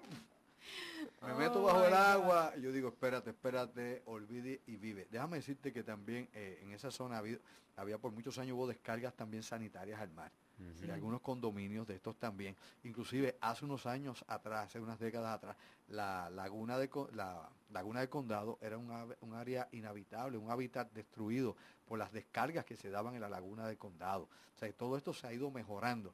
Eh, todavía hay descargas que hay, hay tubo que tú puedes ver que van hasta hasta afuera, ¿no? Hasta salen cientos de pies fuera en el mar y por ahí se van descargas, supuestamente aguas fluviales, ¿no? Aguas de lluvia. Pero esto es importante darle seguimiento porque eh, hace muchos años, recuerdo, junto con el doctor Edwin Velázquez, estábamos hablando precisamente de la, cómo se catalogaban las playas de Puerto Rico. Y en la década de los 90 se hizo un estudio sobre la calidad de agua de Puerto Rico, especialmente eh, la EPA a nivel federal y otras y, de hecho otras organizaciones que estaban viendo calidad de playa. Y las playas de Puerto Rico las llamaban beach bomb. Beach bomb, que esto quiere decir playa explota, playas explotadas, playas contaminadas, playas sucias. O sea que la calidad de agua de, las playas de Puerto Rico no comparaban con la calidad de agua de las vírgenes, que era superior, 30, 20 veces mejor que la calidad de agua de las playas aquí, por primero por la gente que tiraba basuras en, las costas. La gente va y usted sabe cómo queda después la noche de San Juan. Nosotros hemos, visto varias playas que están demasiada basura. La basura. Segundo, oh, gente, sí, barcos, botes, puede ser que estén tirando descargas aquí.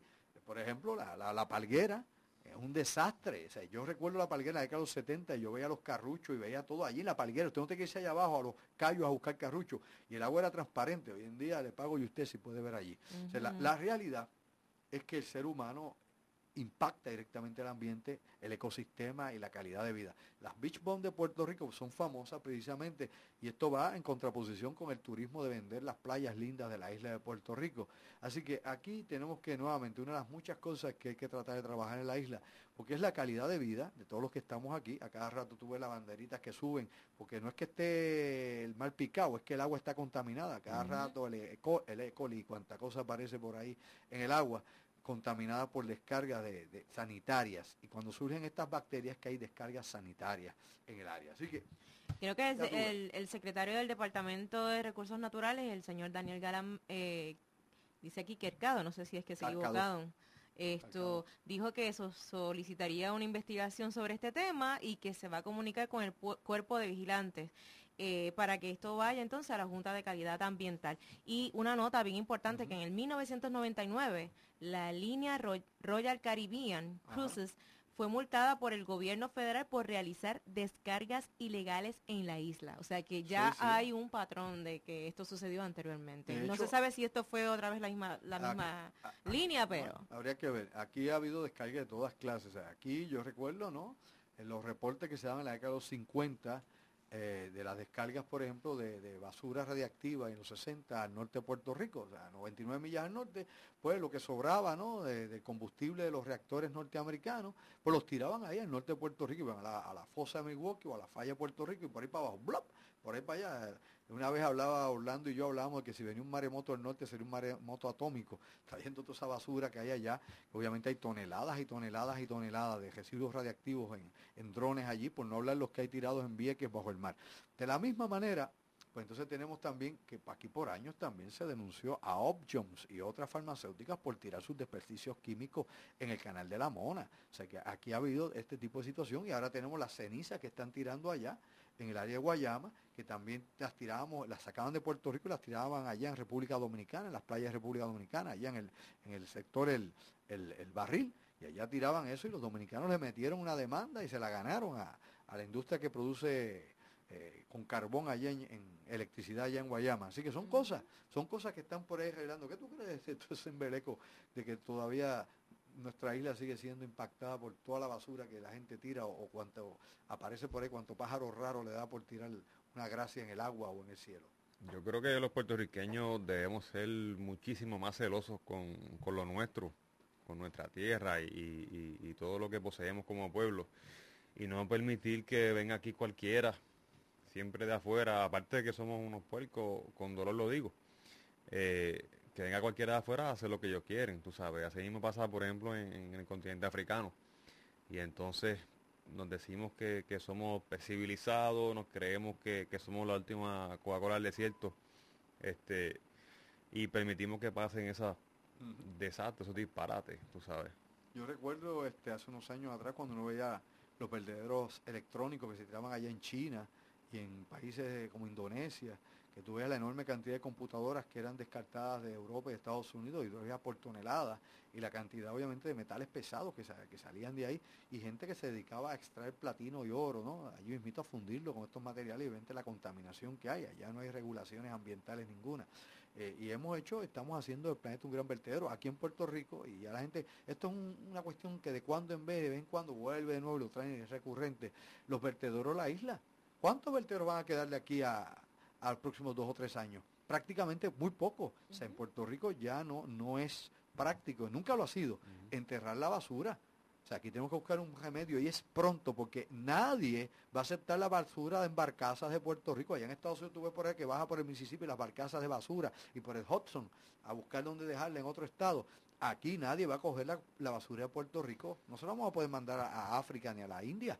Así que tenemos que ver qué vamos a hacer con la basura, cómo podemos hacer que la basura se convierta en energía, cómo podemos reciclar para volver a utilizar los, materiales que cada día es más caro, el plástico, el petróleo, derivados, la enorme cantidad de derivados que están ahí que se pueden reciclar, aluminio, lata, metales, plástico, cuánta cosa hay, pide que hay. Pero obviamente no tenemos eh, la cultura para hacerlo. Cuando digo la cultura es que tú preparas a la sociedad para hacerlo. No nos enseñan realmente a hacerlo. La preparación, la educación, la infraestructura, todo lo que hay que hacer con esto. Porque aquí la gente vuelve siempre a lo mismo.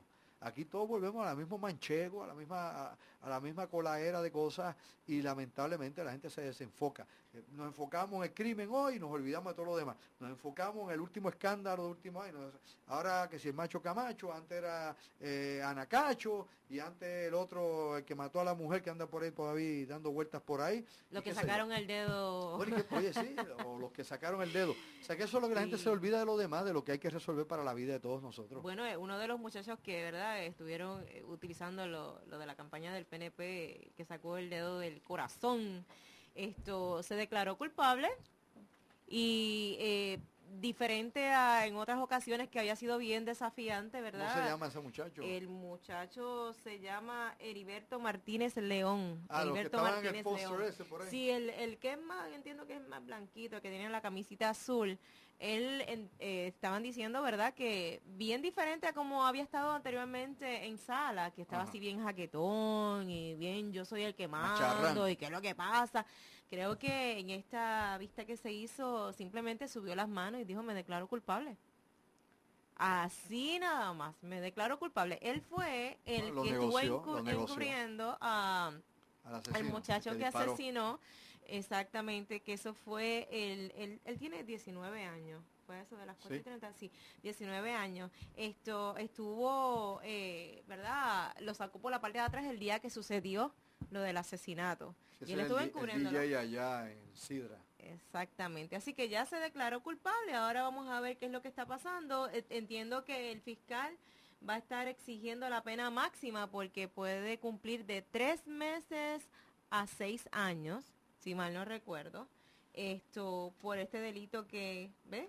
Seis meses y un, bueno, de seis meses y un día hasta un máximo de tres años. Es así, seis meses y un día hasta el máximo de tres años.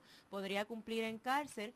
Eso Así que están pidiendo lo máximo porque imagina, claro que es nada. Eso es nada. Eso no le devuelve la vida. No, no, no, pero es que aquí, aquí a veces, aquí todo el mundo se queja, ¿verdad? De, de lo blandengue que a veces la justicia por unos casos y lo exagerada que es para otro, ¿verdad? Eh, yo recuerdo un caso allá, creo que fue, si mal no recuerdo, en, en Lares, que el individuo mató a la mujer, a la suegra y al perro de la casa. Oh y le dieron 15 años por la mujer, 15 años por la mamá de la mujer y 15 años por el perro. Wow. O sea que todos están al mismo nivel, el perro y la persona. Pero él está haciendo, eh, va a cumplir eso por encubrimiento. Sí, sí, no, bueno. O sea, porque es diferente al que asesinó. Entiendo, yo entiendo que probablemente... Carlos López eh, no, aquí nadie es abogado, así que no, no vamos a hablar ni darnos golpe de pecho. Pero yo entiendo en muchos de estos casos cuando no lo acusaron como colaborador o cómplice directo, es que se negoció la culpabilidad. El negoció con la fiscal, mira, pues yo me declaro culpable, ¿no? El, abogado de él se declara culpable de encubrimiento y esto y esto, pero no lo pongas como coautor del crimen. El coautor del crimen lo hubiera tocado 25, 30 años fácil. Y eso fue, obviamente, eso es lo que pasa aquí todos los días. Y los abogados eh, hablan con uno y te lo dicen, aquí se negocia muchísimo esta sentencia con los fiscales y después son bien, bien monguitas, bien suaves, bien bien bien, bien mongi mongi. Y la gente dice, ay, pero ven acá, Y entonces, pues el primero es de gratis. ¿No has oído cuántas veces has oído tú esa frase? El primero es de gratis. Sí. Este es el primer caso que este muchacho, eh, precisamente del que estamos hablando ahora, Ajá. está enfrentando como, como mayor de edad, pero cuando él era menor estaba cumpliendo creo que una probatoria tenía algo falta, así, tenía sí, falta, ya, en ya menores son tenía falta. falta. Bueno, ya usted sabe. aquí Es joyita. está. Esto no es fácil, esto no es fácil. Bueno, mis amigos, recuerden que vamos a estar el primero. ¿Dónde vamos a estar, Denis, por favor? El primero de diciembre en el Chenelis Convention Center en San Sebastián. A toda esa gente linda de allá, de toda esa área, San Sebastián, van a tener la oportunidad de ver Secretum primera parte. Y aquellas personas que estuvieron aquí en San Juan en Secretum 2 y no pudieron ver Secretum 1, desen el viajecito, vayan a ver aquello que está bien bonito por allá en San Sebastián y a compartir con nosotros un ratito. Esto se va a presentar en dos pantallas high definition y van a ver sorpresas. Esto me lo dijo el productor Héctor Trujillo, que es el que está produciendo por allá, que van a haber muchas sorpresas. Así es que usted arranque para allá y pase un ratito chévere con nosotros y es tempranito a las 7 de la noche, cosa de que las personas, ¿verdad?, que estén planeando ver la pelea eh, que se va a estar dando este sábado, puedan verla tranquilamente. Así que van a haber muchas sorpresas. Usted tírese para allá. Sábado primero de diciembre en el Chenelis Convention Center ya están los boletos. Usted puede llamar al 473-2244, 473-2244 o 896-5609, 896-5609. Ya los boletos están disponibles desde la semana pasada. Puede pasar por allí mismo por el Chenelis Convention Center y adquirir los suyos. Ok, mis amigos, vamos a una pausa. Llamarse a la señal de rigor, el bouncer seda. No es fácil, ¿sabes qué? Llévatela, pégala a Puerto Rico.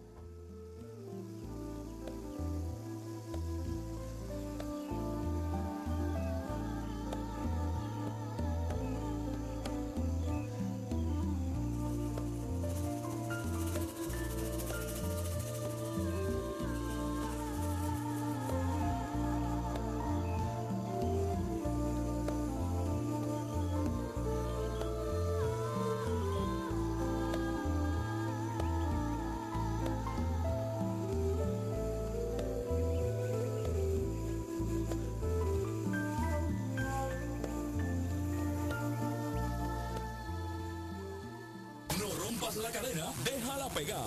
Pega por Radio Isla 1320. Radio Isla. El análisis como es, las noticias como son, como son. La UPR ha sido una de nuestras instituciones más golpeadas de los últimos tiempos.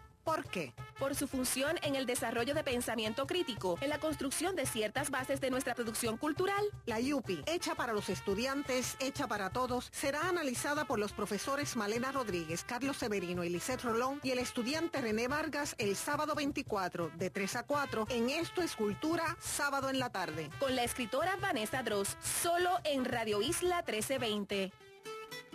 Plaza del Caribe y Radio Isla se unen para celebrar nuestro folclore y el aniversario de Radio Isla. El viernes 7 de diciembre llega hasta Plaza del Caribe en Ponce para que seas testigo del Festival Folclórico Navideño 2012 y de todas las sorpresas que tenemos como parte de nuestro noveno aniversario. Disfruta de nuestra programación en vivo, espectáculos musicales, regalos y mucho más. El 7 de diciembre, dale para Plaza del Caribe en Ponce y disfruta del Festival Folclórico Navideño 2012 y de nuestro aniversario. Radio Isla 1320. El análisis como es y las noticias como son.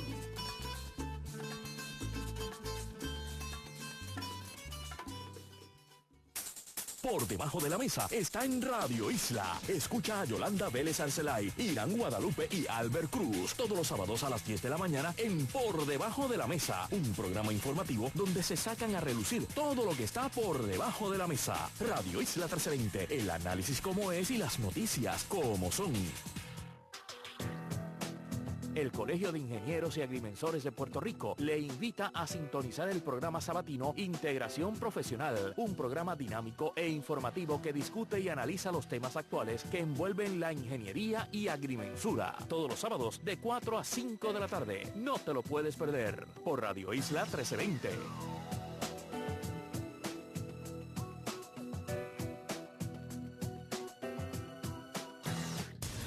Desde el corazón de la noticia, cubriendo a Puerto Rico con todo lo que tú quieres saber. Esta es Radio Isla 1320.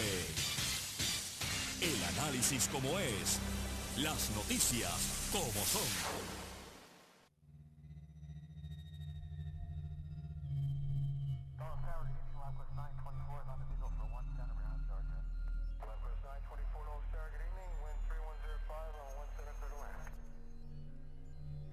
for 3 by 3 and let's make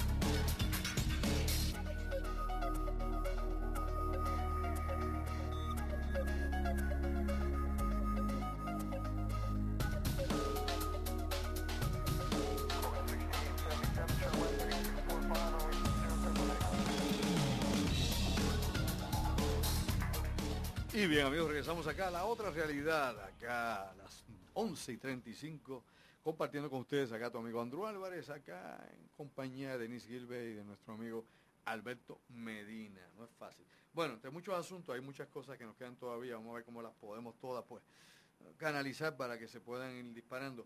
Saben ustedes que ahí ha habido varias publicaciones donde se ha hablado en varias ocasiones, cambiando nuevamente a otro asunto, sobre la muerte de Osama Bin Laden. Eh, se había hablado hace años de que había muerto, eh, alegadamente asesinado por Bachif, que es uno de los, de los manos de, las manos, era una de las manos derechas, uno de los más principales colaboradores de Osama Bin Laden. Y esto pues lo habíamos mencionado en algunas de nuestras, de nuestras conferencias precisamente, cuando habíamos estado hablando sobre Osama Bin Laden y lo que Benazir Bhutto había declarado a principios de noviembre del 2007 en el programa de David Frost se había publicado algo sobre esto, y le dice al mundo que Omar Chief había matado precisamente a Osama Bin Laden y de que la tumba de Osama, de Bin Laden estaba allá en Tora en, en Wahhabi, donde estaba la tumba de Bin Laden. Luego sale también otra, otras cosas que se han publicado, han salido otro tipo de trabajos donde se menciona precisamente que Osama Bin Laden murió en el año 2001. Después, a poco tiempo, obviamente, que se había dado el ataque de las Torres Gemelas y que había muerto de una condición que tenía llamado Marfan. Todo el mundo sabe que Osama Bin sufría obviamente de los riñones, que había que hacerle diálisis continuamente y que además de esto sí tenía esta otra condición de Marfan y que se la había tratado en varias ocasiones la CIA lo había llevado a centros especializados para tratarlo sobre este tipo de enfermedad. Así que se dice que murió en Tora Bora poco después del 11 de septiembre de esta condición. Por otro lado, apareciéndose Benacer Buto diciendo que Chief lo había asesinado. Y en los tiempos más recientes, usted recuerda que entonces, obviamente, el Navy, el Navy SEAL 6, el grupo 6 Navy 6, alegadamente había matado a Bin Laden. Así que la conclusión de esto es que no todo el mundo está diciendo la verdad, que probablemente todo el mundo está mintiendo. Osama Bin Laden es un producto, es un producto de la inteligencia, es un producto de la desinformación. ¿Ok? Es meramente el niño símbolo del terrorismo. Está ahí meramente porque hacía falta su imagen para cumplir con una serie de operaciones de impacto para tratar de controlar, obviamente, las refinerías, el petróleo y todo el producto bruto que se pudiese tener en esa región del mundo, a la vez de tener posiciones de control desde Eurasia hasta Oriente Medio, por los comandos de la OTAN y de los Estados Unidos y las corporaciones que están detrás de estos comandos, es decir, las corporaciones energéticas, las, corporaciones industriales que pertenecen a ese bloque militar. Así que meramente se utilizó para crear unos cambios radicales en los Estados Unidos. La quiebre de la economía norteamericana ya venía hace tiempo ya programándose. El 9-11, el ataque de World Trade Center, era parte también de una operación más grande de lo que todos creemos que ha sido. Esto es mucho más profundo y las heridas van más allá de, todo esto que hemos visto aparentemente. Y, más que nada surge de todo esto el que hay un descontrol completo de, la, de los daños colaterales y de lo expansivo que fue este tipo de, incidente. Bin Laden, pues nada, simplemente fue un chivo expiatorio que se utilizó, eh, funcionó adecuadamente, funcionó primero contra los soviéticos en Afganistán y luego funcionó para todo este tipo de montaje de la operación global que se dio. Por otro lado, y esto sí es importante que, lo señalemos, eh, salió un reporte no hace mucho, hace unas semanas atrás, de que los Estados Unidos alegadamente iban a lograr la autosuficiencia petrolera y energética, de que Estados Unidos junto con Irak iban a levantar un enorme monopolio de petróleo mundial. Esta historia es un paquete, es un cuento de mandado, como dicen por ahí. Nada que ver y se ha corrido por los medios de noticias y se ha corrido por, por la internet y por todas partes como que existe un reporte que se ha liberado de la capacidad norteamericana para todo ese superdesarrollo. Lo primero que hay que señalar es que los pozos de petróleo que estaban en programados hace unos tres años atrás para hacerse o hincarse en nuevos pozos en el Golfo o nuevos pozos inclusive cerca de la Florida, y de las costas este norteamericanas, donde usted no encuentra esas plataformas como en el otro lado, han sido qué? Han sido cancelados y fueron cancelados unos años después del incidente en el Golfo de, aquel, de aquella plataforma petrolera inglesa que regó por ahí para abajo y tuvo que pagar cientos de millones de dólares en indemnizaciones y en demandas al gobierno norteamericano por la contaminación. Obama canceló ese proyecto junto con otros más que había de mineralogía en los Estados Unidos. Por ende, supuestamente se basaban en los reportes en todos esos nuevos descubrimientos de mantos petrolíferos y de nuevos recursos minerales dentro de los Estados Unidos para impulsar la economía norteamericana y activar el motor norteamericano de la economía. ¿Sabe qué? Nacarile Oriente. Nada, nada, nada. Estados Unidos está en una crisis grave, y esa crisis nos lleva a nosotros, obviamente, por gravedad, detrás de ellos, o antes de ellos, o después de ellos, o al lado de ellos, como usted quiera. Le guste o no, usted es ciudadano americano, aunque renuncie a eso, esto sigue siendo una posesión militar norteamericana. Esa es la pura verdad, lo demás es cuento para adornarlo un poco de pintura. En estos momentos que yo hablo de esto, y lo hemos mencionado aquí hasta la saciedad, y por enésima vez lo digo, llevamos años, meses hablando del reclamo que tiene obviamente China y el reclamo que tiene Japón y el reclamo que tiene Rusia y el reclamo que tienen otros países también de esa región de Asia, de la serie de islas y territorios que están en todos estos archipiélagos japoneses, filipinos, incluyendo Taiwán. Desde, óigame, mis amigos, en la cumbre de Asia que estuvo en estos días celebrándose, donde el presidente eh, Barack Hussein Obama y Hillary Clinton estuvieron obviamente involucrados, ha habido una serie de encuentros y, roces entre Japón, China, obviamente, y otros países como Filipinas, Malasia, Taiwán, Brunei, todos ellos reclamando eh, las islas o totalmente las islas de Spratly, que es un archipiélago ubicado en la región esta del mar de China meridional y que forman, bueno, miles de islas y que a la misma vez están allí eh, conglomeradas en gran cantidad atolones ricos en pesca, petróleo y gas natural, entre otros minerales necesarios para el empuje económico actual. Todo esto ha llevado a un problema grave, a un problema de reclamando territorios, tanto China, Japón, como Filipinas y como mencioné Taiwán. China reclama Taiwán, China reclama islas que supuestamente Japón le quitó durante la Segunda Guerra Mundial o antes de la Segunda Guerra Mundial. Japón reclama islas a Rusia, que supuestamente le pertenece a Japón y Rusia las tiene. Vis a vis, Filipinas reclama también para atrás a China y a Japón y cada uno tiene su cuento reclamando expansión territorial. En estos momentos Estados Unidos está tratando de mediar en todo ese revuelo a ver con quién, no mediar a favor de, no mediar a favor de nadie, Estados Unidos está mediando a favor de sí mismo. Me explico. Está tratando de mediar obviamente en conseguir con quién va, quién finalmente se va a quedar con esto que no sea China, que no sea China, que pueda negociar con las industrias norteamericanas y los intereses norteamericanos para explotar esta región, ya que en los Estados Unidos los recursos cada día son menores, menores. Ahora, ojo, mencioné hace un rato sobre la cuestión del costo que tiene el cambio climático. Y la única forma de tratar de, de que no aumente 4 o 5 grados centígrados más adelante porque lo más que se puede aumentar son 2 grados, 4 o 5 ya va a ser el planeta prácticamente inhabitable para las futuras generaciones y el descongelamiento glacial es inevitable ante una subida de temperatura como la que se espera a mediados de siglo. Es parando prácticamente el consumo de, todos estos eh, hidrocarburos y de todas estas emanaciones de gases de invernadero que produce toda esa industria basada en todo esto que tenemos. Hasta el gas natural también crea contaminación ambiental. Claro que lo crea. El carbón, claro que lo crea. Y el petróleo, ¿para qué decirlo?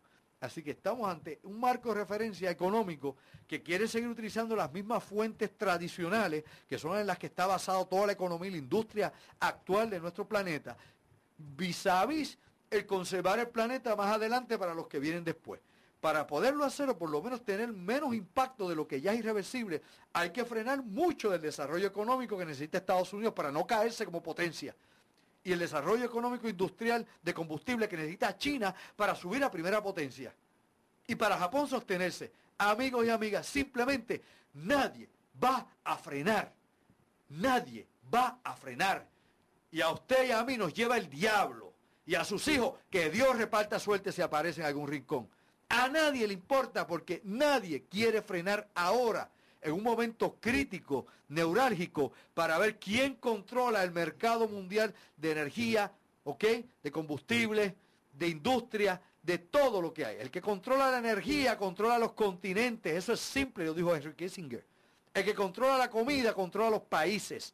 Y el que controla el capital, el dinero, lo controla todo. Así que, simple y llanamente, estamos ante una encrucijada que no ventila para ningún lado. nuevamente yo digo, verifique lo que le estoy diciendo, si es o no es así. Verifique.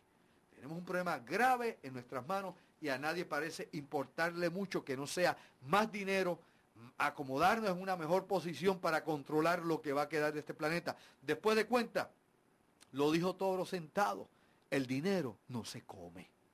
Así que vamos a ver que empezamos a comer plástico, cemento y varilla, a ver cómo le va muy bien con esa dieta y cuántos los dientes le dura el primer mordido que le dé mordisco a la, a la varilla. Bueno, otra cosa, Denise, hay algo que tú querías traernos del, día que se celebró ayer. Sí, el día de supuestamente. No digas del pavo, como algunos imbéciles por ahí. Nunca he dicho el día del pavo, el día de acción de gracias. Pero nada, es bien curioso, ¿verdad? Porque yo recuerdo cuando estaba en escuela elemental que había un librito donde se veían eh, los indios y los peregrinos, ¿verdad? Una foto así, todos celebrando y pasándola súper bien. Ah, escuela, yo eso en el, elemental, ¿tú te acuerdas de eso, Sí, yo, me acuerdo. A, lo mejor él no es de nuestra época. Eh, ¿Tú te ponías esos dibujitos de los indios? Yo, eso es lo que nos enseñan en la escuela. Yo soy después de menudo, así que yo ah, no me acuerdo. Bueno, pues buscando por ahí, ¿verdad? Porque pues como todos nosotros sabemos, eso es lo que se enseña en Estados Unidos y pues obviamente aquí también en Puerto Rico. Buscando por ahí, eh, me puse a, buscar más información y esto fue lo que encontré, ¿verdad?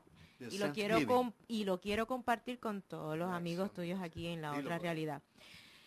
Queremos aclarar, ¿verdad? Que en el 1637, 700 nativos del norte, hombres, mujeres y niños celebraban el, el Festival del Maíz Verde.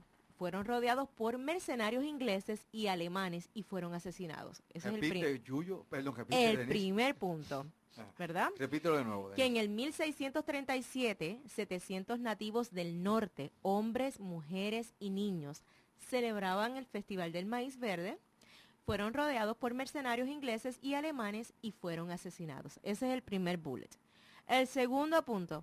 Al día siguiente, el gobernador de Massachusetts, Bay Colony, declaró la fecha Día de Acción de Gracias como un triunfo sobre las costumbres salvajes y profanas. Las bestias.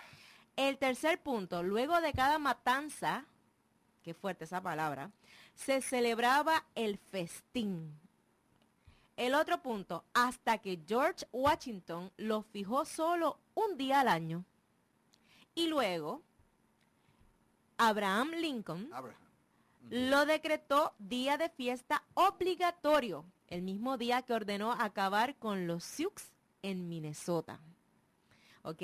Así es que esta es la historia, ¿verdad? Que conseguí sobre lo que es el Día de Acción de Gracias. Es muy triste, no es lo mismo que me enseñaron a mí, que te enseñaron a ti. mentira. Y que le enseñamos a todos nuestros niños, ¿verdad? De que supuestamente los peregrinos y los indios se unieron en hermandad y así fue que nació el Día de Acción de Gracias. Yo entiendo que esto es una gran mentira. Entiendo que debemos de dar gracias, ¿verdad? A lo que uno, en lo que uno crea, ¿verdad? Dar gracias todos los días por nuestra vida, por tener alimentos en nuestra mesa, no necesariamente un día en específico porque X o Y eh, sucesos o personas decidieron que eso fuera así. Enseñarle a nuestros hijos la importancia de la unión, de dar gracias siempre por todo lo que nosotros tenemos y no al consumerismo, porque estos eh, lo que están haciendo es utilizándolo para consumir y por eso también viene lo que es el, el Viernes Negro y todo esto. Así es que vamos a educar a nuestros niños, esto es de mi parte, ¿verdad? A nuestros niños este, para agradecer y hagámoslo todos los días de corazón, sin depender de fechas falsas ni mercantilistas. La realidad, ¿verdad? Y quiero traer a Alberto a la discusión sobre esto también aquí, es lo siguiente, y es, y lo hemos dicho aquí muchas veces, la historia que usted conoce es falsa. O sea, la mayor parte de la historia que nos enseñan está destinada y señalada para crear prejuicios por un lado y una autoimagen no real, no solamente de la nación americana, de muchos otros países que han trastornado la historia. Recuerda que el viejo dicho que dice, la historia lo escriben los vencedores, sí, los que conquistan, los que acaban. Para que tengan una idea, cuando Hernán Cortés llegó a México, al imperio eh, mexica, ¿no? de, los mexicanos, que eran realmente los mexicas, que les llaman después aztecas, descendientes de Aztlán, de la tierra de Aztlán, había 20 millones de habitantes.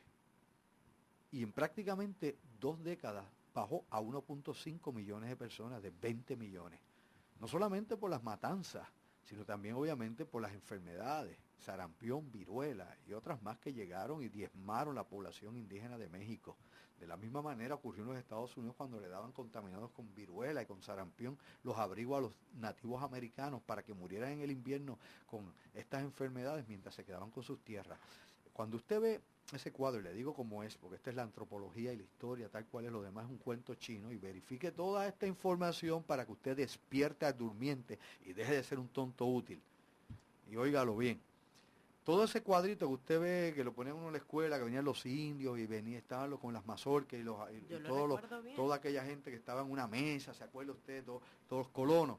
¿Sabe usted que la gente de Mayflower, cuando llegaron a América, y busque, estudie, se lo dice un profesor universitario para que se ponga al día. Toda esa gente se iba a morir de hambre en los Estados Unidos. No era Estados Unidos, cuando era América. Cuando llegaron aquí de Mayflower, llegaron de Inglaterra, holandeses, ingleses, todo el mundo mezclado a buscar, una, a buscar libertad religiosa, pero acabar con los que vivían acá y destruir la religión de los demás. xenofobia. Bueno, la realidad es que llegan allá y se estaban muriendo de hambre. Los nativos americanos salvaron a esa gente. Ese cuadro que usted ve allí de los indios acompañándose en acción de gracia está sacado de contexto fue precisamente los primeros inviernos que tuvieron los primeros, eh, los, primeros grupos que llegaron de Inglaterra en el Mayflower a Estados Unidos, los nativos, por caridad humana, les llevaron de comer.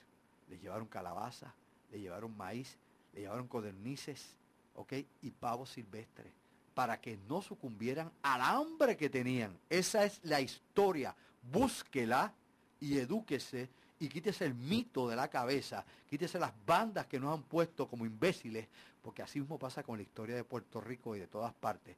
Han inventado una historia que se sigue repitiendo en la universidad, en la escuela y embruteciendo y convirtiendo en fanáticos a tanto imbécil que hay por ahí. Y lo mismo aplica a la religión con sinnúmero de mitos y mentiras. Cuando usted busca los hechos y los datos históricos fehacientes, se da cuenta de que no era así, nada que ver, y da vergüenza realmente, y obviamente uno tiene que, molestarse, uno tiene que sentirse mal por esto, uno tiene que ofenderse por tanta, tanta, tanta historia deformada de lo que es la realidad. Y otra cosa más que tiene que ver con esto que, Denis mencionó, las masacres de las 400 naciones que había en Norteamérica, como las masacres que se dieron aquí en Puerto Rico, donde echaban a los, a los nativos, a los taínos vivos, a los perros, para que se los comieran los dogos que trajeron los españoles, que era la raza de perros que trajeron. Todas esas cosas se hacían en nombre de Dios y en nombre de la civilización. Siempre en nombre de Dios y la civilización. ¿Ok? La historia y el crimen contra los verdaderos habitantes y dueños de estas tierras han quedado en el olvido. Por eso, cuando mencioné aquí a, Ancestro y, lo que Halcón había dejado escrito a sus, a sus hijos, a sus nietos, sobre su experiencia con, los cuchillos largos, con la caballería de Coster, el asesino, el criminal, el cobarde, el demente del, del, llamado coronel que luego llaman general Coster, que fue un héroe americano y que era un asesino de mujeres y niños ese individuo, que luego lo enjuiciaron, Toro Sentado lo enjuició, y lo, lo picaron para pastelillo, dejaron podrirse, lo dejaron pudriéndose ahí en las colinas de Little Big Horn, a él y a todos sus criminales compañeros, que nunca peleó contra un bravo, nunca peleó contra un bravo, siempre procuraba atacar aldeas que hubiesen niños y mujeres y viejos, para entonces matarlos y acribillarlos en una limpieza étnica selectiva, una limpieza étnica que era procesada completamente de acuerdo a la mentalidad de Coster que quería ser presidente de los Estados Unidos. Ese señor llegaba a ser presidente. Ay, señor, ¿quién sabe qué hubiese pasado en ese país? Pues ese asesino lo enjuiciaron. Cuando tuvo que pelear con los bravos de verdad, ya usted ve, lo limpiaron. Le quitaron el cuero cabelludo, los risitos de oro y lo dejaron podrirse al sol. Así que fue más que justicia poética. Algo más, Denise, algo más. Alberto, bendito, que te hemos dado toda esta cantaleta aquí. No, eh, todo eso que tú dices eh, es parte de, lo que ha ocurrido a través de la historia y, como tú bien dices, la historia pues la escriben los vencedores y hemos sido indoctrinados a través del sistema educativo eh, en años recientes de la televisión a creer y repetir como el papagayo unas versiones que muy pocas veces son ciertas.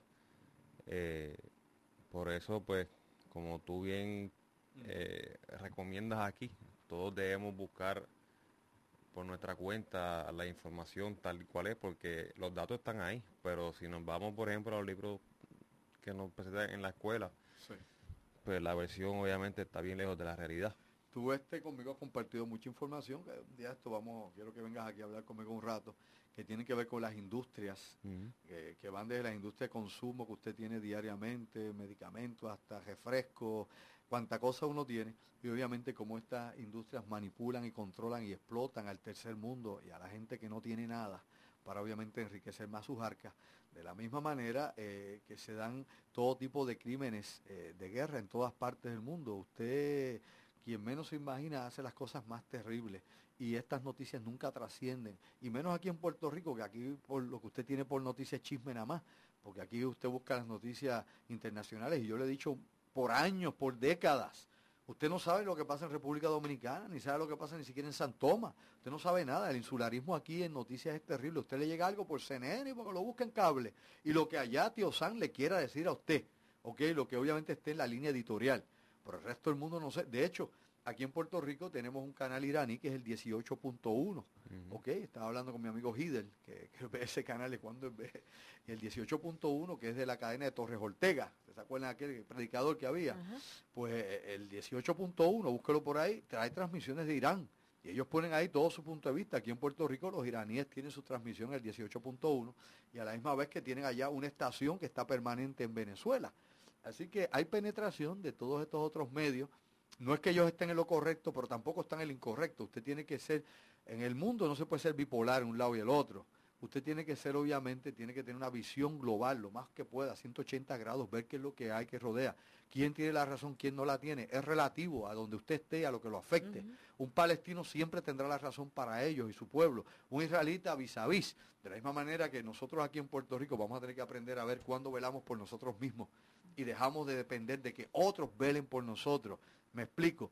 Hay algo que nos duele a los puertorriqueños y es que nadie es profeta en esta tierra, por un lado. Los puertorriqueños no les gusta ayudarse. Si hay, hay, un grupo que se hace daño en los Estados Unidos y cualquier lado, se lo digo yo, que nací allá, me crié parte del tiempo acá, volví a estudiar allá y he estado en diferentes comunidades puertorriqueñas, es que no veo el enlace que hay, o el bonding, o el enlace que hay, por ejemplo, entre los dominicanos que se ayudan a distancia los cubanos, los venezolanos, toda esta gente, a distancia se ayudan.